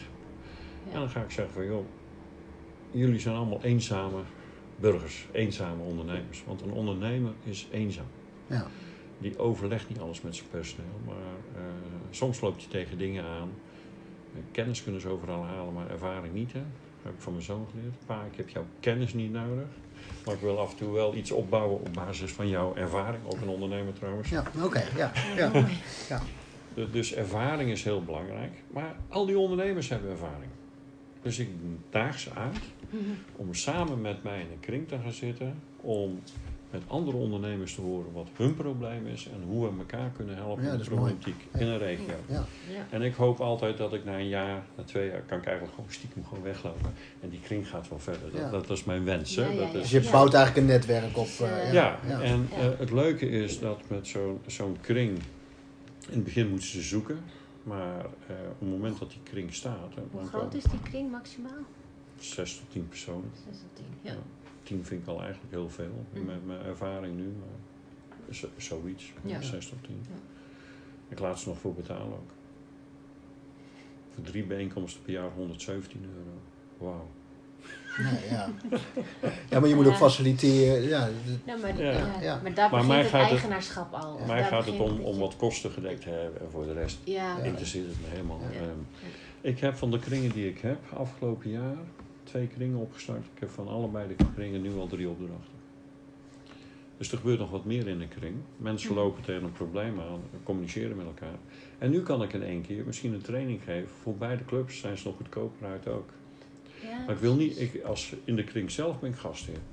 Als hun pas zeggen van ik heb een behoefte, of weet jij iemand, of weet ik veel, Mhm. dan kom ik in beweging. Ja. Maar verder, Ja, eh, met, verder met, jou, met Ja. jouw kennis, expertise van Ja. oké, dit kan ik bieden. Of ik kan tegen zo'n kring zeggen van joh, jullie lopen tegen dingen aan. In de academie bij ons hebben we een aantal producten. Misschien moet je eens een keer naar een college gaan, of misschien moet je eens een keer een training volgen. Of, eh, ja. Maar het hoeft niet, er zit absoluut geen gedwongen winkelnering in. Nee. Dus ik heb de kringen, Mhm. daar werk ik op deze manier. Ja. Eh, dat is trouwens nog de oude huisstijl, zie ik, dus moet hem nog aanpassen. We hebben de structuuracademie.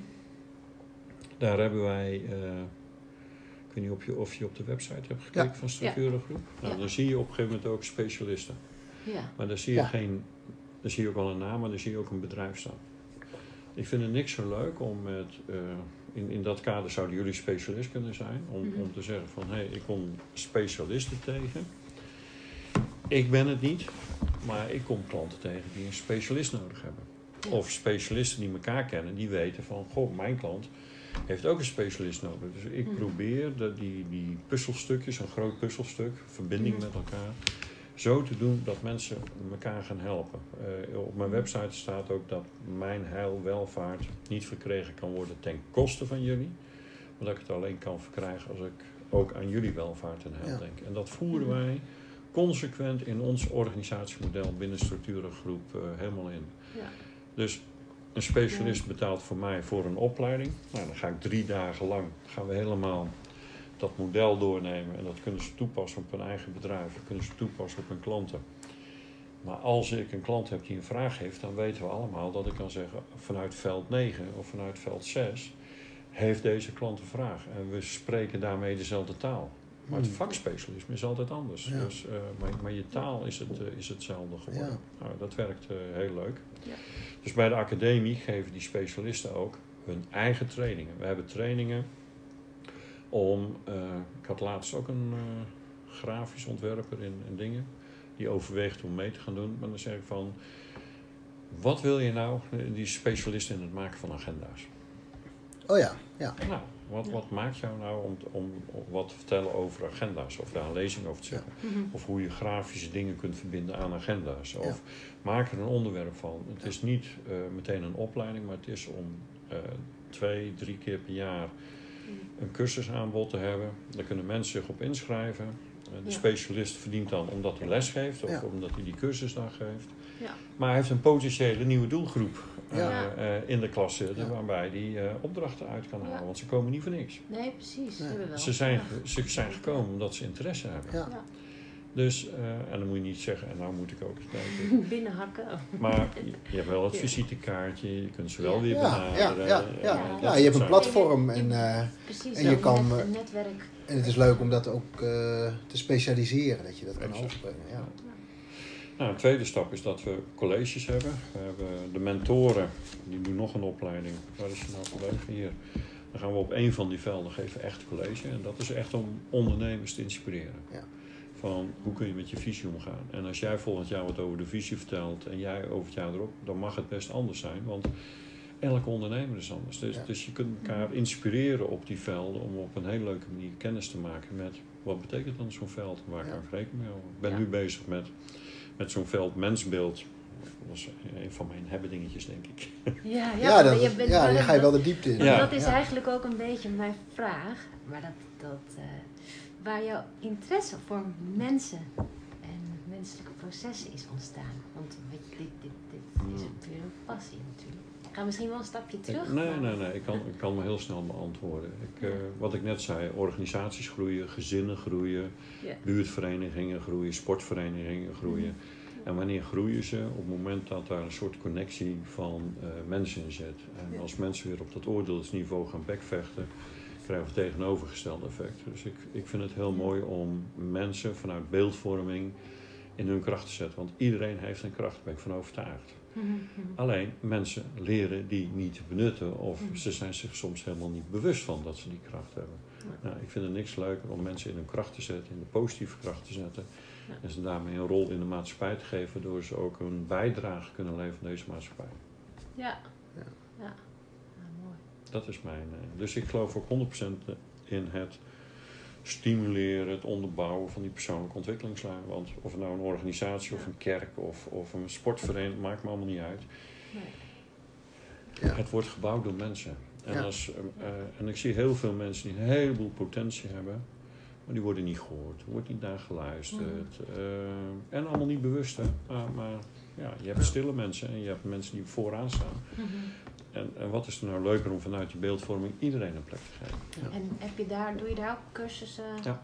in geven? In Ja. mensen meer te. Ik ben nu bezig met bijvoorbeeld een laten cursus van ja, operationele managers. Om te zeggen van, Ja. eh, je moet je stem laten horen naar het managementteam. Want je wil als afdeling. Dus, Ja. dus je moet zichtbaar zijn. En je hebt stille operationele managers en eh, mensen die altijd vooraan staan. Ja. Eh, maar je hebt ook een heleboel medewerkers. En ga nou ook eens met je medewerkers kijken. Eh, ik zeg altijd tegen een bedrijf, doe mij een lol en gooi morgen je functionerings- en beoordelingsgesprekken, verscheur die, gooi je ze in de prullenbak en kom er nooit meer aan. En dat is echt mijn overtuiging. Ja. Ja. Stel de mensen één vraag. Wat heb jij afgelopen jaar bijgedragen aan de ontwikkeling van deze organisatie? Juist. Ja. Mooie vraag. Vanuit, En het liefst haar. Niet, en het liefst niet over jouw functie praten. Nee, vanuit zijn of haar beeldvorming. Ja. Dan. Ja. En die vraag, kom ik bij iemand en stel ik die vraag en die denkt, die kerel is gek. Ja, kom je dat vaak tegen? Ja, ja, de eerste keer zeker. Ja. Bijdrage? Vind je dat lastig? Nee, dat vind je niet lastig anders dan. Nee, ik niet. Ik vind het leuk om, om ze, leuk een ik beetje vind het te leuk om ze te kietelen. En, Ja. en ik drop ook alleen de vragen en dan loop ik de weg. Oh ja, je bommetjes erop. Ja. Ja, ja, ja. En na drie maanden kom ik weer. Hé, hey, wat is jouw bijdrage nou geweest aan, aan, de- Ja. aan deze organisatie? Daar heb ik belang in. Want dan help je mij met, met, Ja. eh, met de business. Hoe, heb je die, hoe heb je dat geleerd om, die, om zulke juiste vragen te stellen? Ja, ik, ik hou van de oplossingsgerichte methodiek. Eh, en daar zie je heel veel van dit soort copingvragen terugkomen. Dus des te meer ik mij met die oplossingsgerichte methodiek bezig ben, want je kunt wel terugkijken, maar dan wordt de afstand nog groter. Ja. Mhm. Maar je moet continu met elkaar de oplossing zoeken en niet het probleem opzoeken. Nee, dus, nee, eh, en dat betekent op een bepaalde manier, eh, je komt mensen tegen die zijn voorbijganger. Die hebben geen probleem, voelen zich geen onderdeel van het probleem. Oh, dat noem je Voor- voorbijganger. ja, noem een mooi voorbeeld. Noem, iemand komt bij het UWV omdat hij moet. Gestuurd. En dan zegt de. UWV, oh, wat kom je doen? Ja, ik ben gestuurd, maar ik heb geen probleem. Ik hoef er niet te zijn. Dan een voorbijganger. Die is absoluut geen onderdeel van het probleem. In het bedrijfsleven zie je heel veel volgende categorie. Klagers. Er is een probleem. Mhm. En ik praat er heel graag over. En het liefst elke dag. Ja. Ja. Ja, Heerlijk om daarover te praten. ja. Maar het ligt niet aan mij, hè. Het ligt aan haar, het ligt aan Ja. de politiek, het ligt aan de machine, het ligt... Dus Mhm. ik klaag en ik heb het er graag over. Het is ook een probleem, maar het is geen werkbare vraag. Nee. Want ze klagen. Kom je veel tegen in het Ja. bedrijfsleven. Ja. Ja. Ja. En dan heb je die medewerker die komt binnen en zegt van... Ik heb een probleem, je moet me even helpen. Yes, wat leuk! ja, precies. We hebben iemand die heeft hulp, die heeft Ja. een hulpvraag. Ja, ja, en dat is inderdaad En- dat en- mensen dat niet, Ja. niet weten Nee. of niet durven. Of En die hulpvraag ga je kijken met elkaar, hoe kan ik hem oplossen? En dan moet je hem nog zo doen dat ik hem niet oplos... Maar dat diegene met de hulpvraag het leert zelf, op te lossen. Want dan leert hij wat. Ja. En dan is hij ook trots. Maar ik vind het wel interessant hoe je dan met die klagers omgaat. Oh, daar hebben wij een hele mooie vraag voor. Een, een, een klager Jij klaagt. Want ik, ik Jij kom- klaagt. En, ja, en, en ja. dan zeg ik tegen jou bijvoorbeeld vanuit de oplossingsregelmetrie. Je baalt hè, van de situatie. Absoluut. Kun je daar een cijfer aan geven? Nou ja. En dan zeg je nou, een dikke drie. Hartstikke fijn. Wat goed joh. Kun je mij nou eens uitleggen waarom het een 3 is en geen 1? Oh. Dan ga je het positief zien. Ja, precies. Dan ja. kunnen ze alleen maar de positieve dingen die we gaan, gaan benoemen, Ja. die wel goed gaan. Ja, ja. En dan zeg ik, en hoe kunnen wij dan samen van die 3 en 3,5 maken? Geen 10. Nee, van Nee, 3 klein en 3,5. stapje. Hoe kunnen we een Ja. klein stapje maken? Ja, ja, ik voel het in mijn hoofd, voel ik het al eh met radartjes Ja, gaan. ja. Van, oh ja. Maar dat oh, is, dat, dat is een Mooi basic mooi. oplossingsgerichte methodiek, omdat wij Ja. met elkaar. Wij willen verder met die organisatie. Ja. En ik kan wel zeuren dat je slecht bent en vorig jaar ook al lang ziek was. En Mhm, mhm. we gaan verder. Ja. Ik heb trouwens een heel mooi DNA-profiel ontwikkeld, waarbij je ook Ja. kunt zeggen van, wat instrueer je dan nieuwe medewerkers? Want als je een DNA-profiel hebt, maar je leert de mensen niet dat jij een DNA-profiel hebt, of Mhm. dat zou, voor jullie zou dat trouwens mooi zijn. Ah, wie weet. Wie weet kom ik nog wel terug. Ik, ik ben Ja. bezig met twee bedrijven om te zeggen, wat is nou jullie DNA-profiel? En maak er nou eens een leuke poster van. Ja. Oké. En hang die nou eens aan de muur. Je bedoelt dan een moodboard. Nee, gewoon aan de muur. Nee, in, de, in hebben- de kantine. we hadden in de, al- in de- we hadden het op al over een kantoor. eh, Ja, toevallig hadden we het al over, over een poster. Die willen, gaan, willen we hier hangen, zo'n banner. En, nou, wat zetten we erop? Onze hoofden. Ja, maar ik hoorde jou ook bijvoorbeeld hoorde ik je zeggen van ehm, ehm, familiebedrijf, hoorde ik even noemen. Hm. Zijn wij dan een familiebedrijf? Ik- Jullie zijn een, Ja, vorm ja. van familiebedrijf. Ja. Jullie hebben je eigen waarden, normen, alleen misschien niet zo bewust als ik er nu om vraag. Als je zegt, wij, dit zijn onze waarden, normen, dit is onze DNA. En je zou een poster maken omtrent jullie DNA. ja, Mhm. Dan is elke klant of leverancier of iemand die hier met jullie Ja. in gesprek komt, die ziet daar, ja, oh, is dat jullie die DNA? ja, ja, Wij willen langdurige relaties. ja, ja, ja, ja, precies. Ja, ja, Oh jee. Maar Ja. degene die dat Ja. niet wil, die zit verkeerd hier. Ja, ja, maar dan weet je ook gelijk. eh, Dus, dus je bent aan het selecteren. Ja. En, en die posters Ja. kun je leuk vorm doen. Ik ben nu met twee bedrijven bezig om zo'n DNA vast te leggen. Ja. En ze hebben eigenlijk al allebei te kennen gegeven dat ze dat ook in een grafische Ja. vormgeving. eh, wat gebeurt er nou met zo'n poster? Nou komt er iemand, want dat was een van de commentaren die ik kreeg. Kun je wel willen, G-Zink. mhm. Maar die medewerker komt bij mij en zegt, ja, hier in de CO staat dat ik recht heb op vakantie en dat ik zelf mag bepalen. En, eh, je Ja. kunt voelen wat die ondernemer voelt. Ja, hè? ja. ja, ja, ja, Ik zei tegen die ondernemer, wat doe je dan? Ja, zei die, van van die klote gesprekken, daar heb ik geen bal aan. Ik zeg van, stel nou dat wij samen een DNA-poster ontwikkelen. Dan kun je tegen die medewerker zeggen, ja, je hebt je rechten en plichten vanuit de CAO of weet ik veel, hoe dan ook. Mhm.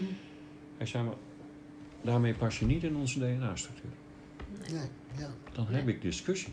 ja, Dan heb ik dingen. En als ik dat met meerdere medewerkers doe, dan ben ik ervan overtuigd dat andere medewerkers ook gaan zeggen van... Hé, hey, eh, je zit wel te zeuren, hè? Dat, Ja. dat, zo willen wij niet zijn, hè, dan onze klanten en leveranciers. Wat jij nu doet, dat hoort niet bij onze DNA-structuur. ja. Dus je krijgt een soort in, interne, eh, nou sancties wil ik niet zeggen, want dat vind ik een zwaar Nou, woord. misschien een transformatie of zo. Of een Maar mensen van- gaan elkaar helpen door, ja, maar dat willen we zijn. ja. Ja. En in mijn model heb ik nu ontwikkeld iemand die, eh, stel ik neem jullie aan voor bepaalde tijd van het jaar. Ja. Ik zorg ervoor dat jullie instructie krijgen over mijn DNA. Instructie? Geen, geen gesprek. Instructie. Dit is ons DNA. Ja. Dit is wat we van je verwachten. Ja, ja, ja. Bom. Ja, ja. Als je dat weet, dan krijg je een mentor voor een paar maanden. Mhm. En dan mag je zelf de opdrachten bij de klanten doen. Eh, maar we kijken wel, past dat met het DNA wat we willen? En nu komen we nog steeds onze klant tegemoet. En onze, draagt het bij aan onze visie. Mhm. En daarna kunnen mensen bij mij een gouden handdruk krijgen bij binnenkomst. Niet bij vertrek. Flauwekul. Flikker dat ook.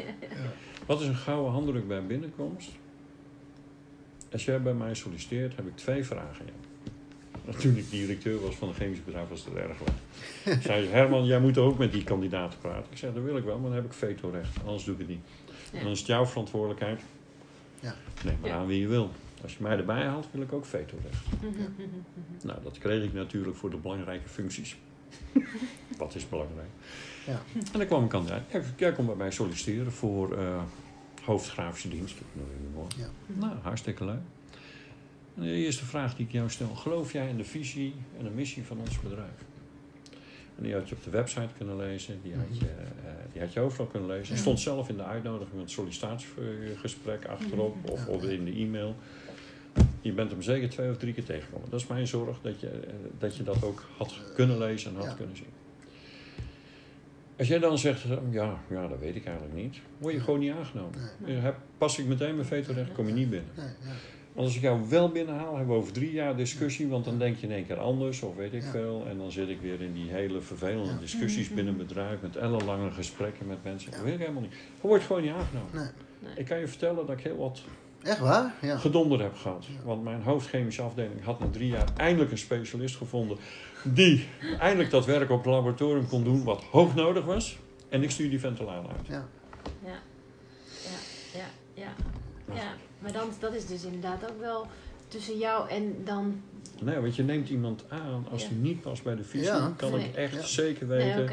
Ja. En daar heb ik genoeg ervaring bij Fokker, Axo's. Dat je daarna ellenlange ook een, discussies eh, en, ervaring hebt. En ze moeten nog binnenkomen. Hè? Dus, Mooi, hoor. Ja, precies. Ja. En dat is ook jouw mensbeeld eigenlijk. Ja, Want dat betekent ook dat iemand gewoon Absoluut. goed voorbereid niet- moet zijn Ja. met wie hij in gesprek is. En dat hij... Als we niet samen Ja. hetzelfde doel willen Ja. nastreven, heeft het geen zin. Tweede vraag. Meestal gaat het goed. Ja. Tweede vraag is, nou, hoe kan ik jou faciliteren zodat jij jouw ambitie bij ons in het bedrijf kan waarmaken? Ja, Oké. mooie vraag. En als je die kan beantwoorden, heb ik een gemotiveerde medewerker in mijn bedrijf die mee wil werken aan mijn visie en passie van het bedrijf, niet mij, maar van ons bedrijf moet ik dan Mhm. zeggen, Mhm. die ook nog een ambitie heeft. Ja. Nou, super. Dan krijg je bij mij een gouden handdruk bij binnenkomst. Want ik ga jou faciliteren. Ook Ja. al is jouw ambitie om over vijf jaar de politiek in te gaan, maakt niet uit. Ik ga jou faciliteren dat je over vijf jaar de politiek in kan. Ja. Ja. Ik ga je helpen. Ja, Als dat jouw ambitie is, ga ik Ja. je helpen. Als Dus jouw de ambitie is om op mijn ja. stoel te komen zitten, ga ik jou helpen Ja. met alle mogelijkheden dat je op mijn stoel kunt gaan zitten. Geweldig. Goede vraag om mee, goede vraag om mee te Nou, nemen in dit je is wel iets sollicitatie. wat je zelf ook kunt... eh, Nou, we hebben dus die instructie gehad. Ja. We hebben een mentor gehad die iemand begeleid heeft. Contract voor onbepaalde tijd. Mhm. Als iemand daarna in staat is aan een klant uit te leggen wat de visie van ons bedrijf is. Als iemand daarna in staat is mij uit te leggen welke ambitie die heeft en wat hij nodig heeft. Krijgt hij van mij een gouden handdruk en krijgt hij een contract voor onbepaalde tijd. Ja. En ik kan je garanderen dat je dan een club van mensen in je bedrijf krijgt die enthousiast is. Ja. Als ik met Japanners of Chinees door het bedrijf liep, mijn verhaal hield op als ik de deur bij de productie of het lab binnenkwam. En de eerste, de beste monteur of weet ik Die veel, nam het over. Ja. nam mijn gesprekken over. En al die mensen die, die s'avonds weggingen, als er een Japaner kwam, hing die Japanse vlag. Bij de receptie hing een groot bord, we welcomes today, dat. In de productie hangt een bord, vandaag is die en die op bezoek. Ja. Oh ja. Eh, Ja, dat is gewoon welkom, podium, ja. gastheerschap. Kom Ja. weer terug, hè? Ja. Gastheerschap. Ja. Zorg Ja. dat mensen zich welkom voelen. Ja, absoluut. Dan krijg Deze gast die moet even naar het toilet. Een, een, een sfeer binnen een bedrijf. Dat wil je Prachtig, niet geloven. ja. Ja. Wil jij nog een, één kopje koffie? Als je naar het is beneden vijf gaat, uur, Ja. bijna. ik Ja. lust wel één bakje koffie. Oeh, dan zijn we al bezig. Je moet ook met mij niet in gesprek gaan, want je bent zo'n dag en avond ver. Ja, we hangen aan je lippen, hoor. Ik vind het was rete interessant. Ja, het is nu uur en zijn we op weg. Dus ik weet niet hoe lang jij nog... eh, Ga ik van jou vragen, want ik heb mijn verhaal wel. Oké. Nou ja, goed.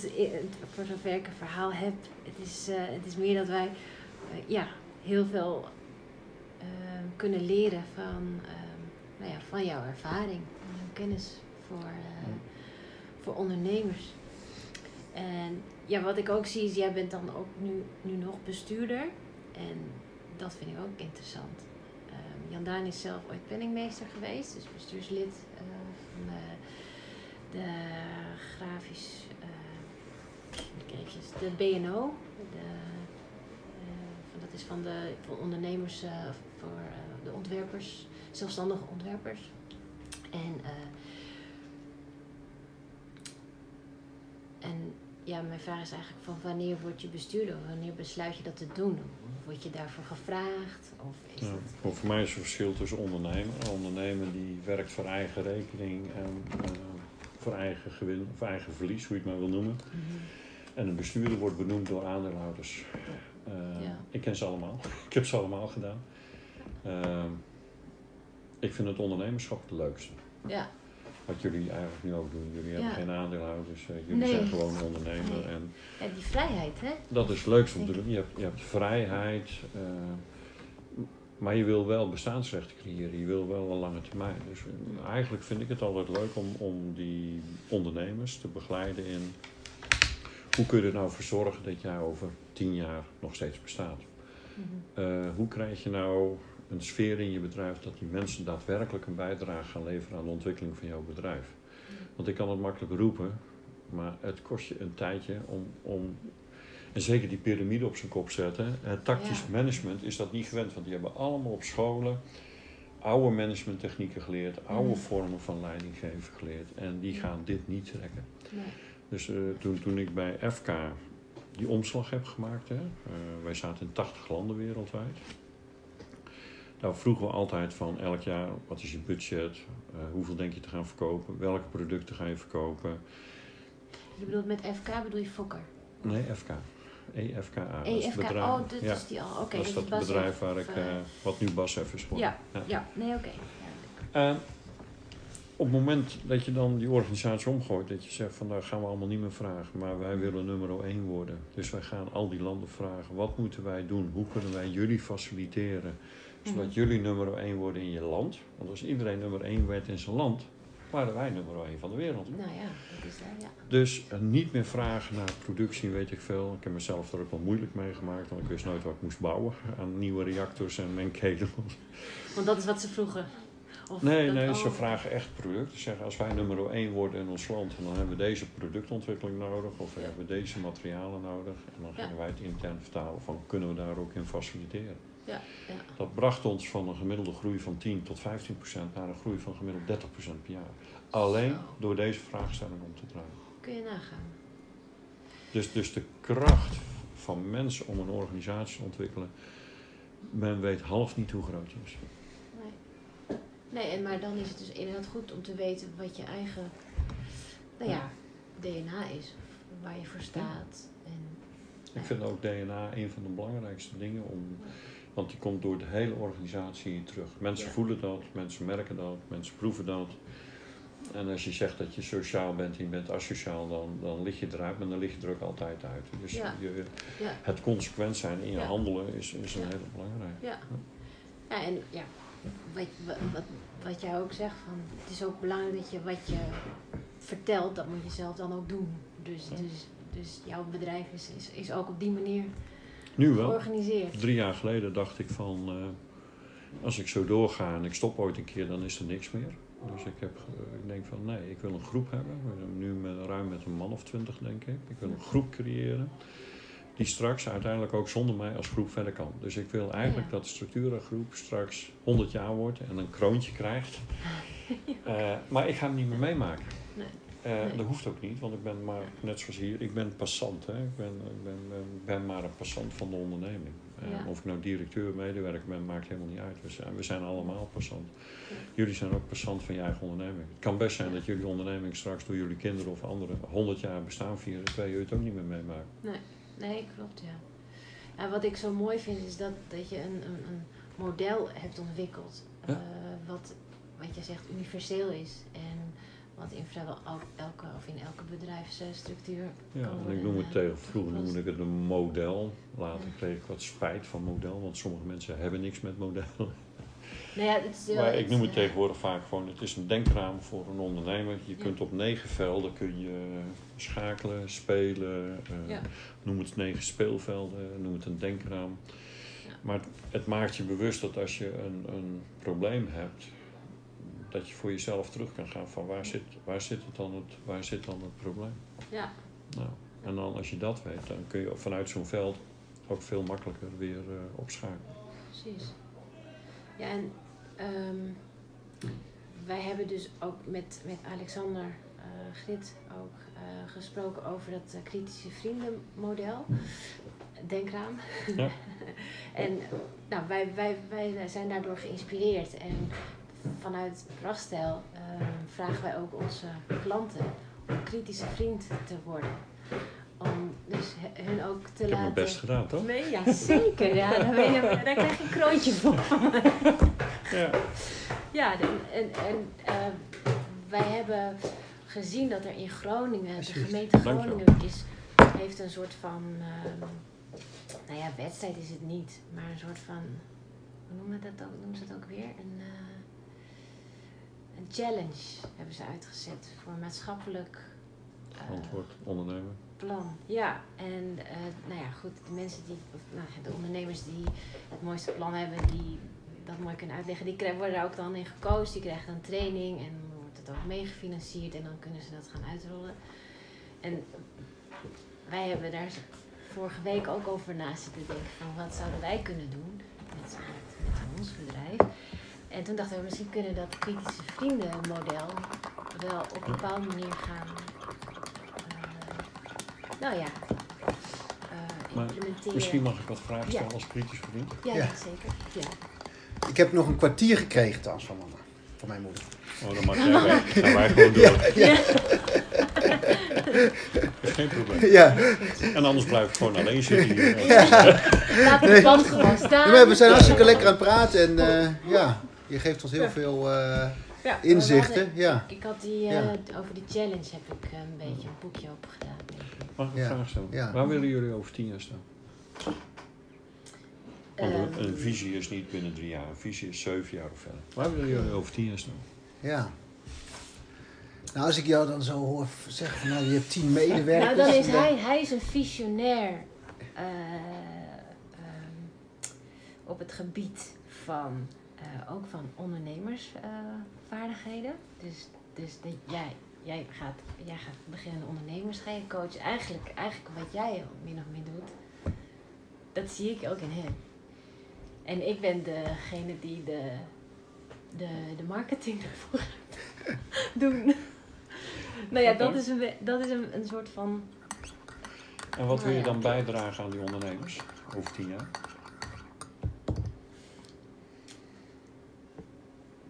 Zelfstandigheid. En Nou, Ga je doen, structuur. dan, ga, dan ga je mijn job gewoon overnemen.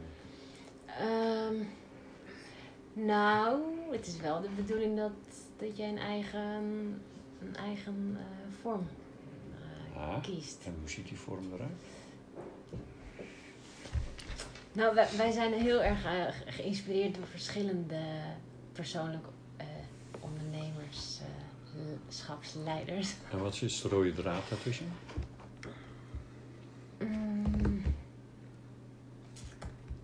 Ja, ja, toch groot denken, persoonlijke ontwikkeling, ehm, vrijheid. Spelen, spelen. Als jullie, Ja. ik ga het nog anders doen. Als jullie een opdracht afgerond hebben, Ja. over tien jaar, waar ben je dan trots op? Wat is er dan gebeurd? Wat heb je dan gedaan? Dan hebben we een mooie verbinding gemaakt met de ander en ehm, een relatie opgebouwd. Ehm, en de ander ja, verder geholpen in zijn of haar. eh, Dan heb je bij jouw klant, ik zeg het banaal, waarde gecreëerd. Eh, En of dat nou Ja, een droomwagen gemaakt. Ja. Of Ja. iets anders is, Ja. maakt niet uit, maar Ja. je hebt waarde Ja. toegevoegd Ja. aan de klant. Ja. Ja. Dus jullie droom zou kunnen zijn, schiet Mhm. gewoon, dat jullie over tien jaar waarde kunnen creëren aan MKB-bedrijven Ja. of multinationals. Kies je doelgroep, hè? Ja. kies je markt. Ja. Dat jullie waarde willen creëren. Ja. Dan kun je ook nog zeggen, en wij willen die waarde creëren in de vorm van grafische vormgeving, in de vorm van teksten, want daar zijn we goed in, dat is jullie specialisme. Ja, ja. Dus hoe kunnen jullie waarde creëren aan Marne Mostert, aan de Hans Hogeschool, aan mijn bedrijf? Hoe kunnen jullie waarde creëren bij ons met jullie product? Ja, om gewoon een goede zichtbare content te maken die, eh, aan, die aanspreekt bij, eh, bij, bij, bij de doelgroep van de klant. Ja, Ah, zie je? ja, Dus je, je, je gaat bij mij mijn DNA voelen ja. en jullie zijn in staat mijn DNA Ja. te vertalen in een grafisch of tekst of weet ik veel. Ja. Daar zijn jullie dan goed in. Nou, dankjewel. Ja. Is dat een mooie visie? Ja, dat is een hele Komt- mooie komt visie. die in de buurt? Ja, Ja, ja. ja, die- Ja, daar kan ja. ik het, eh, ja, daar kan ik mee. We hebben nu de DNA, we zeggen nu dat we de droom van een bepaald persoon, van een bedrijf. Prima woord, vind ik hoor. Ja, ja, De passie. Ja, ik vind het DNA eh, vind ik wel een. eh, Wij hebben het over blauwdruk. ja, we hebben het ook. Ja, Waarbij wij dan de drie D's hebben we: de dromen, de doelen en de drijfveer van iemand. Om, om daarachter te Gebruik die woorden en niet Ja. blauw. Ja. Maar gebruik heel concreet die woorden. Ja. Wij werken aan jullie doelen. Wij, nee, wij komen binnen en we willen weten, beste klant, wat jouw drijfveren zijn. Ja. Wij komen niet met een product, een prijs. Nee, we willen Nee. weten, Ja. wat wil je ondernemen? Wat zijn Ja. je drijfveren? Wat Ja. zijn... Ja. Ja. Ja. En wij zijn in staat, en dat laten we zien, om jouw doelen, jouw drijven te vertalen in grafische modellen, ontwerpen en tekst. Ja, ja, Nou, dan heb je je doelstelling, je missie, je visie al Mhm. op papier staan. Ja. ja, ja. En wat zijn jouw drijfveren, Herman? Bedrijf ontwikkelen door. eh, een- hele belangrijke drijfveer heeft, heeft dezelfde lijn die van net. Als ik een ondernemer zover krijg dat hij met mij dit programma doet, dan help ik indi- indirect al zijn medewerkers. Ja. Als ik alle medewerkers individueel moet begeleiden, Mhm. Ben ik heel lang bezig, gaat me niet lukken. Maar als ik die ene ondernemer of bestuurder zo van kan krijgen dat hij inclusief gaat ondernemen, ja. Mhm. dan heb ik niet alleen die ondernemer, maar dan heb ik ook alle medewerkers. En wat bedoel je precies met een inclusief ondernemen? Zijn In- wij, zijn wij, ik, wat, ja, wat, dat, Inclusief ja. ondernemer is, eh kun je me eens op mijn website? Even. Oh, wacht. Ik heb één grafisch tekeningetje en dan snap jij meteen wat ik bedoel. Oké, ja. Structuur en streepje groep. Ja. En dan. Ik zit normaal op eh, Firefox. Zet hem daar dan even. Oh. Eentje Ja, op. nee, maar hij. eh, ja. Hoe doet het alleen? Hij is even aan het zoeken. Dit is onze website.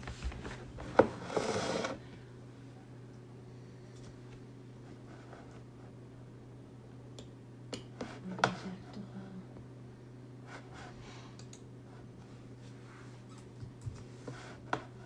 Ja, dat is hem. Oh, dat is hem. Oké. En iets scrolt naar beneden. Oh. Dat is inclusief ondernemen. Mooi. Ja. Inclusief ondernemen. Ik heb je net die negen velden laten zien. Ja. Is dat je een ondernemer leert dat hij het niet moet afbakenen. Want dat zijn de exclusief ondernemers. Die willen hun patenten, die willen hun eigen dingen. En dit zijn de inclusief ondernemers. Die willen waar dan ook binnen hun bedrijf de connectie zoeken met, met de wereld om hen heen. Ja. En Ja, ja, ja. beter kon ik het niet uitleggen. Nee. Ja, nou ja, en daar Ja, staan mooi ook wij ook voor. kadert. Ja, ja. Ja. Daar staan wij ook voor. Ja. Wij, wij willen ook dat, dat onze klanten met ons meedenken. Ja. En- dus en dat inclusief ondernemerschap is, is ondernemers leren met zijn mensen Ja. te verbinden. Dat is die interne, dat doe ik met die Mhm. negen velden intern. Maar ook je buitenwereld, je leveranciers, je klanten, je stakeholders betrekken bij de ontwikkeling van jouw bedrijf. Want het zijn allemaal partijen die jou verder kunnen helpen. Ja. En als je je afsluit voor dat soort dingen, dan, dan word je heel arm, word je heel zielig, word je heel eenzaam Ja. en kom je geen meter verder. Nee. Nee. Nee, het is, het is, het is even een, eh, ja. Maar het is ook, ik kan me ook voorstellen dat het voor mensen ook wel spannend is. Dit- dit- Het is absoluut dit, spannend. Dit is En- heel veilig. Er zijn ondernemers die vinden prima dat ze dat doen, maar dan moeten ze niet mij als adviseur of Nee. mij als eh, relatie eh, Nee. gebruiken. Nee. Dan moeten ze gewoon naar een ouderwetse bankman of weet ik veel gaan. Ik Dan ben eh, dus van mening dat dit niet meer, dat dit niet meer werkt in deze tijd. ben ik ook van mening. Maar dat is nog niet elk bedrijf. Nee, dus er valt nog heel wat. eh, Dus hiermee heb je ook al gezegd dat jullie ook die bedrijven zoeken, want dat zijn de klanten waar je wat mee kunt. waar je wat mee kunt, ja. Ja. Nee, maar ik bedoel meer van het is veilig, het is, het is, dat is, dit is bekend. Ja. Ehm, en, en ik zelf merk ook dat ik, nou ja, ik, ik ik vind het heel, heel interessant en heel inspirerend om de verbinding te zoeken met de ander, maar ik vind het ook heel spannend. Ik me dat, dat, dat, Is het ook? dat Ja. mensen dat ook vinden. Van, Het is ook en absoluut hoe, hoe, hoe spannend. doe je dat? En kijk, het is gewoon uiteindelijk gewoon doen. Kom Ja. ik ook achter. En dan, Altijd. Ja, hè? praktijk is gewoon niet Ja. denken, maar je mag wel even denken, maar als je een visie hebt, ga het maar gewoon doen. Ja. Dan leer je het snelste wat je aan moet passen. Ja. Ja. Ja. Dit waren mijn vier groepen. De Nu kringen, de academie, Oh. Ja. ja nu ook nog steeds. ja, En hier zie je de intermediairs, die worden aardig uitgebreid, want mijn website is pas eh, drie of vier maanden nieuw of zo. Ja, je bent dus- vernieuwd. Ja. Ja. En eh, we hebben net vorige week AC-adviseurs binnengehaald. Die komen van Ernst Young. Er zitten heel veel ook in eh, subsidieachtige trajecten. En wat bedoel je met binnengehaald? Dat ze voor jullie werken? of dat jullie eh, samen... nee, voor mij is een intermediair iemand. Zou Prachtstel daar dan ook tussen kunnen staan, met andere woorden? Of, dat bedoel ik, intermediairs vind ik altijd een beetje ingewikkelde term. Als ik, aan Ik ju- snap het. als ik aan jullie denk, dan zou ik hierin gaan, specialisten.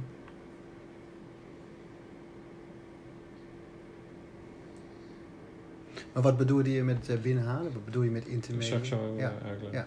Dit zijn de JCB de Oh, Brug, duurzaam. Oh ja, deze heb jij ook opgestart. Of opgericht. Ja, Dat had ik was nu niet meer. Ik ben Die, nee. eh, weg, maar eh, Nee, maar het bestaat nog wel. bestaat zeker Ja. nog. Psidos, eh een eh, jonge ANO-psychologe. Oh. Curago, Gert-Jan Kozijns. En dit zijn de specialisten. Die hebben bij mij de opleiding, basisopleiding eh structurenmodel geleerd. Want we Mhm. willen met elkaar dezelfde taal spreken. Ja. Ja, ja. Die krijgen een eigen podium hier. Mhm. En die wordt ook altijd gekoppeld aan een opleiding of een training. Ik ben nog met acht man al, die hebben al de opleiding gehad, maar ze moeten nog een training afmaken. Dan komen ze hier ook op. Dus Ja. dit wordt nog wat uitgebreid. En het Ja. leuke is van die groep specialisten, die komen drie keer per jaar, komen ook allemaal bij elkaar. En dan delen we onze kennis, dan delen we onze passies. eh, dan gaan we kijken of we elkaar kunnen helpen bij klanten. En als je elkaar leert kennen en ik zit bij een klant en ik denk, wat ik net zei, Ja. ik moet zo'n poster hebben. Ja. Ja, nu denk ik misschien aan jullie, maar anders had ik nooit aan jullie gedacht. Om Ja. het zo maar te Ja, zeggen. Dus- precies. Ja. Ja, je en, dat krijgt... doen, ja. en dat doen collega's ook. ja. En wat is nou een rol van een intermediair? Ja, ik kan, gaan, eh, ik kan het ook wel even doen. Had je al geklikt? Ja, hij is wat, wat, wat traag. Even scrollen naar beneden en dan moeten we even. Oh, het is te ver. Iets terug. Terug, terug, terug. Andere nee, weer naar boven. Oh. Nog iets verder naar boven. Ja, maar. Hier staat eh structurenmodel. Als je die even aanklikt. Dan krijg je het verhaal wat ik net zei. En als je dan iets scrolt. Hier staat wat inclusief ondernemen is. Dus, Ja. dus Oh ja. dit is mijn, mijn why. Dit, dit, Ja, dit dus ja. maakt mij gelukkig. Het structurenmodel is alleen maar een middel. Ja. En ik heb een aantal productgroepen doen. En dan het volgende plaatje, dat is eigenlijk ons eh, platform. Oh, dit is de nieuwe. Ja. We hebben ondernemers, bestuurders en professionals, die wil ik heel graag in de database hebben. Want dan kan ik hun direct eh, vragen voor een training of dingen te volgen. Omdat ik ook weet of ze groot, klein of weet ik veel zijn. Mhm. Aan de onderkant hebben we specialisten, mentoren die, die dat gat opvoelen, opvullen. En met name met deze vier producten. En een intermediair is bijvoorbeeld, eh, die gaan we op dit moment zijn we die aan het uitbreiden. Ik werk veel met de Amersfoortse. Amersfoortse heeft een AOV-verzekering voor ondernemers die arbeidsongeschikt worden. Die sluiten een verzekering af. Ja. Ja. Maar als ze dan één keer ziek zijn, dan moet zo'n verzekeringsmaatschappij al het geld tot hun looptijd van hun polis moeten ze apart zetten. En dat gaat best veel geld. Dus Ja. een Amersfoortse beeld mij. Die zegt, ik heb een ondernemer, die heeft een zware burn-out. Of die eh, heeft wat waardoor hij zijn functie niet meer kan doen. Wil jij eens gaan kijken wat je voor hem kan betekenen? Ja. Dat doe ik vanuit de interventiegroep. Dan ga ik met die ondernemer eh, praten. En ik heb zo'n, denk ik, een 125, 140 ondernemers via de Amersfoortse gehad. En de afgelopen tien jaar die ik begeleid heb. Eh, voor mij is het heel prettig, want ik hoef niet te marketeren. Ja, ik moet intermediairs marketeren. Ik, Ja. ik moet de intermediairs dan maar weten binnen. Maar de Ja. intermediairs komen mij een opdracht. Ja. Die subsidiologenclub, die zit landelijk, werkt die ook. Die AC-adviseurs net. Maar als die nu een ondernemer tegenkomen eh, waarvan ze zeggen...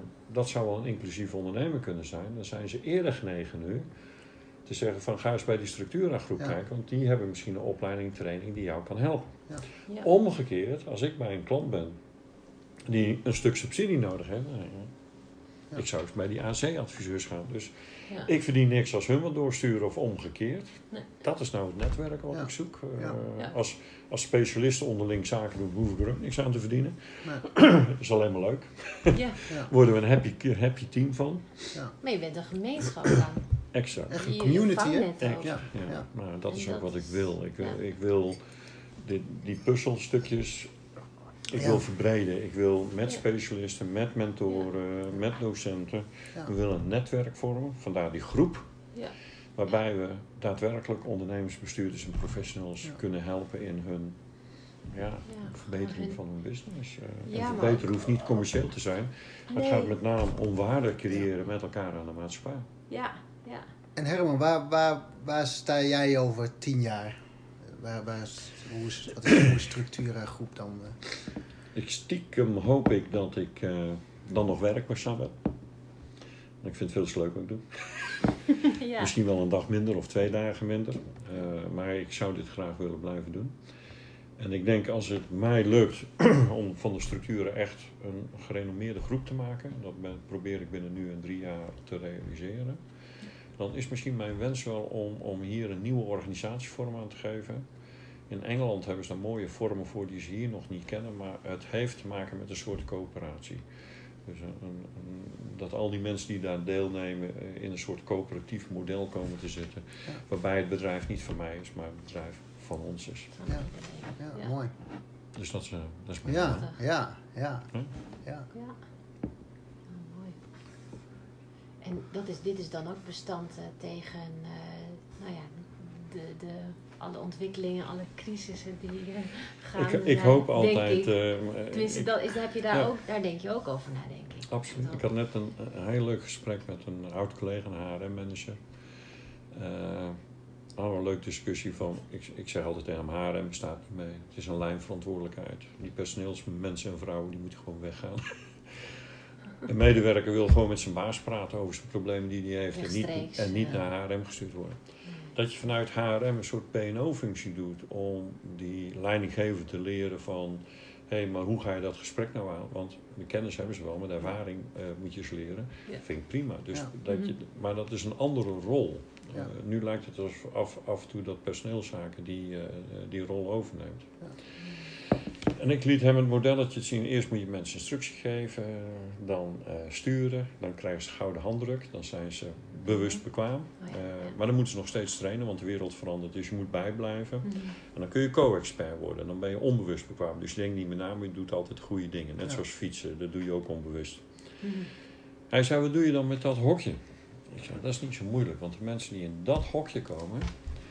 Wat is er nou leuker om die mensen niet een training te geven... maar die naar een seminar te sturen met mensen die het over de toekomstvisie hebben. Ja. Over visionairs. Ja. Over mensen die zeggen van hoe gaat de wereld er straks uitzien.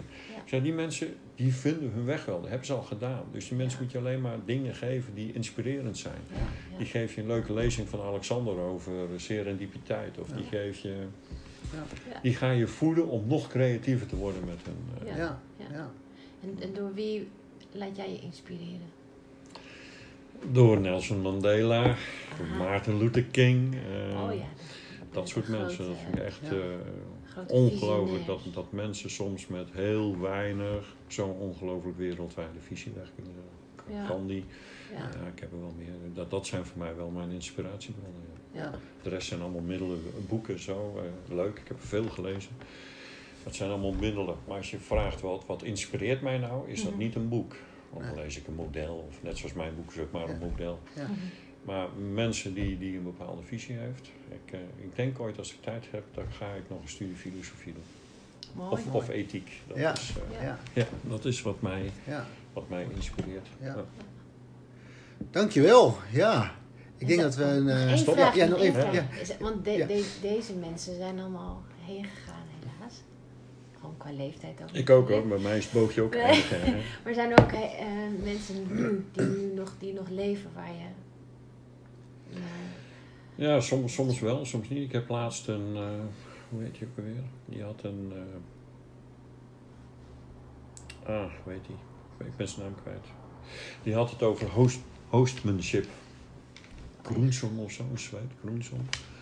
Die inspireerde mij wel. Die had een verhaal over hostmanship, eh, het belang van hostmanship. Ja. En ik van, wauw, Gast- dat is... eh, ja, Is dat? Ja, oké. Het past Ja, heel erg ook dat in... past, eh, ja, dat, dat past ook Ja. heel goed. Dus dat zijn wel dan Ja. eh, die man van eh, Apple. Daar kun je wisselend over denken, maar Ja. ik vond het wel een visionair. Eh, eh. Het feit ook denken van iedereen heeft een laptop op zijn bureau staan. Ja. Of een- Mhm. Dan denk ik van ja, dat zijn mensen die, dus visionairs met name, dat zijn mensen die mij wel Mensen Musk, die niet- volg je die ook? Ja. ja. Ik, ik, heerlijk toen hij zei van ik ga mijn patenten vrijgeven. Dan denk ik, Ja. nou ga je van exclusief ondernemerschap naar inclusief ondernemerschap. Ja, ja. Want iedereen die patenten wil hebben, alles wil afdekken, dat zijn voor mij allemaal inclusief Ja. ondernemers. Mag hè, want eh, Ja. ze hebben veel geïnvesteerd, dus ik snap ook dat ze het doet. Ja. Ja. Maar het is niet mijn stijl. Het is, Nee. het is, eh, ik Nee. zou daar, eh, dan zorg dan dat je koploper Ja. blijft, dan kun je Ja. gewoon alles weggeven. Ja, precies. Mooi. Dus dat zijn wel mensen die mij, eh, En hoe kunnen wij verder gaan met elkaar? zeg het maar. Ja, Want mij, ik heb ook een vraag. ja, ja. Wat was nou het doel? Wat gaan jullie nou doen? Het doel, nou, wij, eh, wat wij willen gaan doen is, is ons interview eh, publiceren. Als eh, de derde in de, op rij van onze podcastserie, de Prachtzaal Podcast. Ja. En ehm, ja, jij bent een van de mensen die. eh, wij, wij zijn getipt door Alexander Grit. En we hebben naar aanleiding van jouw profiel we gedacht: oh, dat is wel interessant.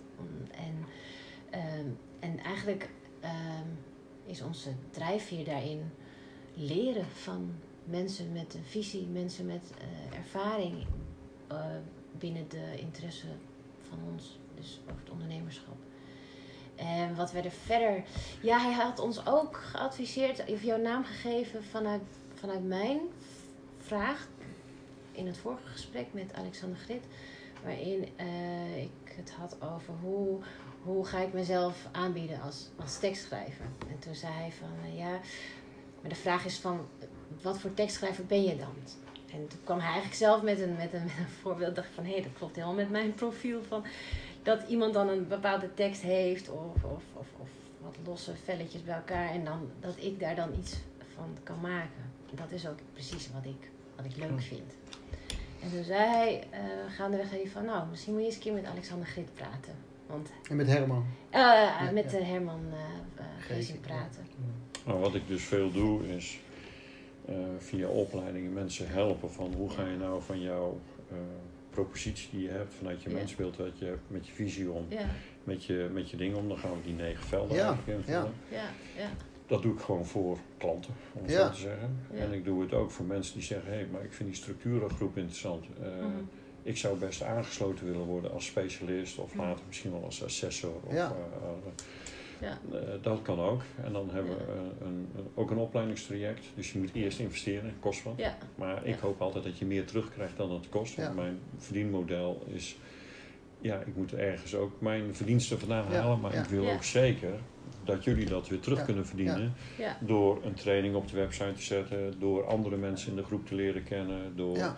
die samenwerkingsverband te Ja. krijgen. Eh, ja, wij zien het ook als En een daar- podium ook hoor. Ja, daarmee ja. zoek ik Ja. wel inclusieve ondernemers. Ja. Want eh, eh, dat, dat gevoel van iemand moet niet zeggen van ik doe mee om gewin te krijgen. Nee, iemand doet mee om met elkaar Ja. Eh, een netwerk te organiseren waarbij Ja. we klanten kunnen helpen, maar ook elkaar kunnen helpen. Ja. Dat, eh, dat is mijn doel. ja, Ja. precies. Ja, Maar dat is aan jullie, of als je daar, mocht je daar ooit in geïnteresseerd zijn, kunnen we altijd nog weer een keer aan tafel zitten. Ja. eh, Ja. Nou, wat mijn insteek is in eerste instantie is om jou een platform te geven en ook ons, eh, Daarmee mee te nemen. ja, dus, dus een wisselwerking. En, en zeker ga ik verder kijken. Ja. Ja, Ja, ja het is, eh, ik hou altijd van, eh, ja, opeens zit Herman Gezink hier van hoe, hoe gaat zoiets, hè? Van, eh, ja. en Zoals ik het krijg, gaat. Ja, zoals het gaat, ja. En dan krijg, dan krijg je toch dan weer heel veel inspiratie en dan over mensbeeld, over DNA, over langdurige relatie. En dat jij eh, een specialist een grafisch ontwerp hebt gevraagd om over, over agenda meemaken, of over agenda, hoe je, het maken van agenda, hoe je daar iets leuks kan leuk. over Ja. kan vertellen. Dan Ja. gaat bij mij meteen van een radartje van nou, hoe zou ik dat, hoe zou ik dat eh, Ik kan je vertellen Ja, wat ja. mijn idee is? Als, als wij straks een platform hebben met duizend man erop, of weet Ja. ik veel, Ja. dan wil ik graag ook wat geven. Ja. Want de, de platform is gratis. Maar ik ben bezig om samen met mijn oude grafisch ontwerper, die al die S's heeft gemaakt die in elkaar overgaan, Ja. om na te denken over een agenda met acht dagen. Oh, daar hadden we het la- had ik het laatst nog over. Over Ja. een zindag had ik het. eh, ja. Ja, Ja. En een, ag- zindag. ja, een Ja. agenda met acht dagen Ja. wil ik gebruiken voor die ondernemer, want dan koppel ik hem aan mijn Ja. DOP, aan mijn driejarig operationeel plan. Ja. Ja. Een ondernemer heeft zijn agenda, maar die komt altijd ergens niet aan toe. Ja, En dat zet hij op de achtste dag. ja, ja. Waar ben ik deze week Ja, niet aan ja. toegekomen? Wat had ik graag willen doen, ben ik niet aan toegekomen. En die dingen verzamelen we op een gegeven moment in die agenda. Zodat we het kunnen vertalen uiteindelijk in een dop. Dus ik wil Oh, ja. een agenda hebben wat eigenlijk stap voor stap mijn jaarlijkse dop maakt. Ja. Dus als het oktober, november is, dan staat in mijn agenda eigenlijk al mijn dop voor het volgende jaar. Ja, Dus hoef ik niet helemaal heel veel tijd te besteden. Ik heb hem al ontwikkeld in het jaar. Ja, want, dan, want inderdaad, meestal ga je pas aan het einde ga je Ja. evalueren van wat... En dan vergeet je weer dan- wat of heb je ergens niet aan gedacht. En nu heb je al, En nu neem je alles al dat lijstje al Ja. gemaakt. Mooi hoor. Ik vind ook Dus dat een je. eh, agenda met acht dagen ja, is super. Alleen superleuk iedereen zit op, eh, dus het, dat moet ook een vorm hebben, het Ja. moet ook een inhoud hebben, waardoor je hem niet alleen als agenda gebruikt, Nee, nee. maar dat je hem wel gebruikt door misschien wekelijks wat op te schrijven, of dat soort dingen. Nou, wij zijn dus, eh, ik luister, we luisteren bijvoorbeeld Ilko de Boer, dat is een, een ondernemer, echt een internetondernemer. Maar dat is een internetondernemer die wil eigenlijk zo min mogelijk zelf op het internet zitten. En ook, hij noemt het ook internetfasting, dat hij zo min mogelijk op internet komt. Maar juist om weer fysiek te schrijven, juist om weer een agenda bij te houden, om journals te maken en eh, gewoon jezelf denktijd geven en niet gestoord worden. Dus ik denk juist in deze huidige tijd dat zo'n analoge, ge- gedrukte ge- agenda ook, ik heel denk belangrijk dat is. sommige mensen dat weer heel praktisch want Ja. Sommige mensen schrijven toch graag Ja, wat. eh, ja. Jij schrijft ook wat. En Ja, ja, Sommige mensen schrijven. En als je dan een vorm kunt vinden in een agenda waar misschien links de datum staat met de agenda, maar met name die achtste dag. die achtste dag, ja. Dat je daar dingen in kunt projecteren van, goh, waar ben ik eigenlijk niet aan Ja, toegekomen? Of wat frustreerde mij? Of, Ja. eh, Mhm. Ik vind het wel mooi, want ik had, op zondag had ik, had, had ik het ook. Ja, eigenlijk had een week eh, acht dagen moeten hebben. Ja, ik noemde het dan een zindag, om, om dan ja, zinvol, waar je door de week geen tijd hebt, maar dat je dat op de achtste dag zinvol kan eh, invullen. Ja, ja, ja. En, eh, ja. Komt heel dicht bij elkaar. Ja, het komt heel Ja. dicht bij elkaar. En daar hou ja, ik hou, dingen komen niet zomaar op je, die ontstaan. En, dat, Ja. ja. en zo, werkt, zo werkt het creatieve proces ook. Ja, Ja, ja, dat Ja. maakt het ook leuk. ja. hey, dankjewel. Graag gedaan. Ja. Heb je een kaartje Ja. van jezelf? Ja. Heel erg bedankt. Ik ben de man van de verbindingen, dus eh, Ja,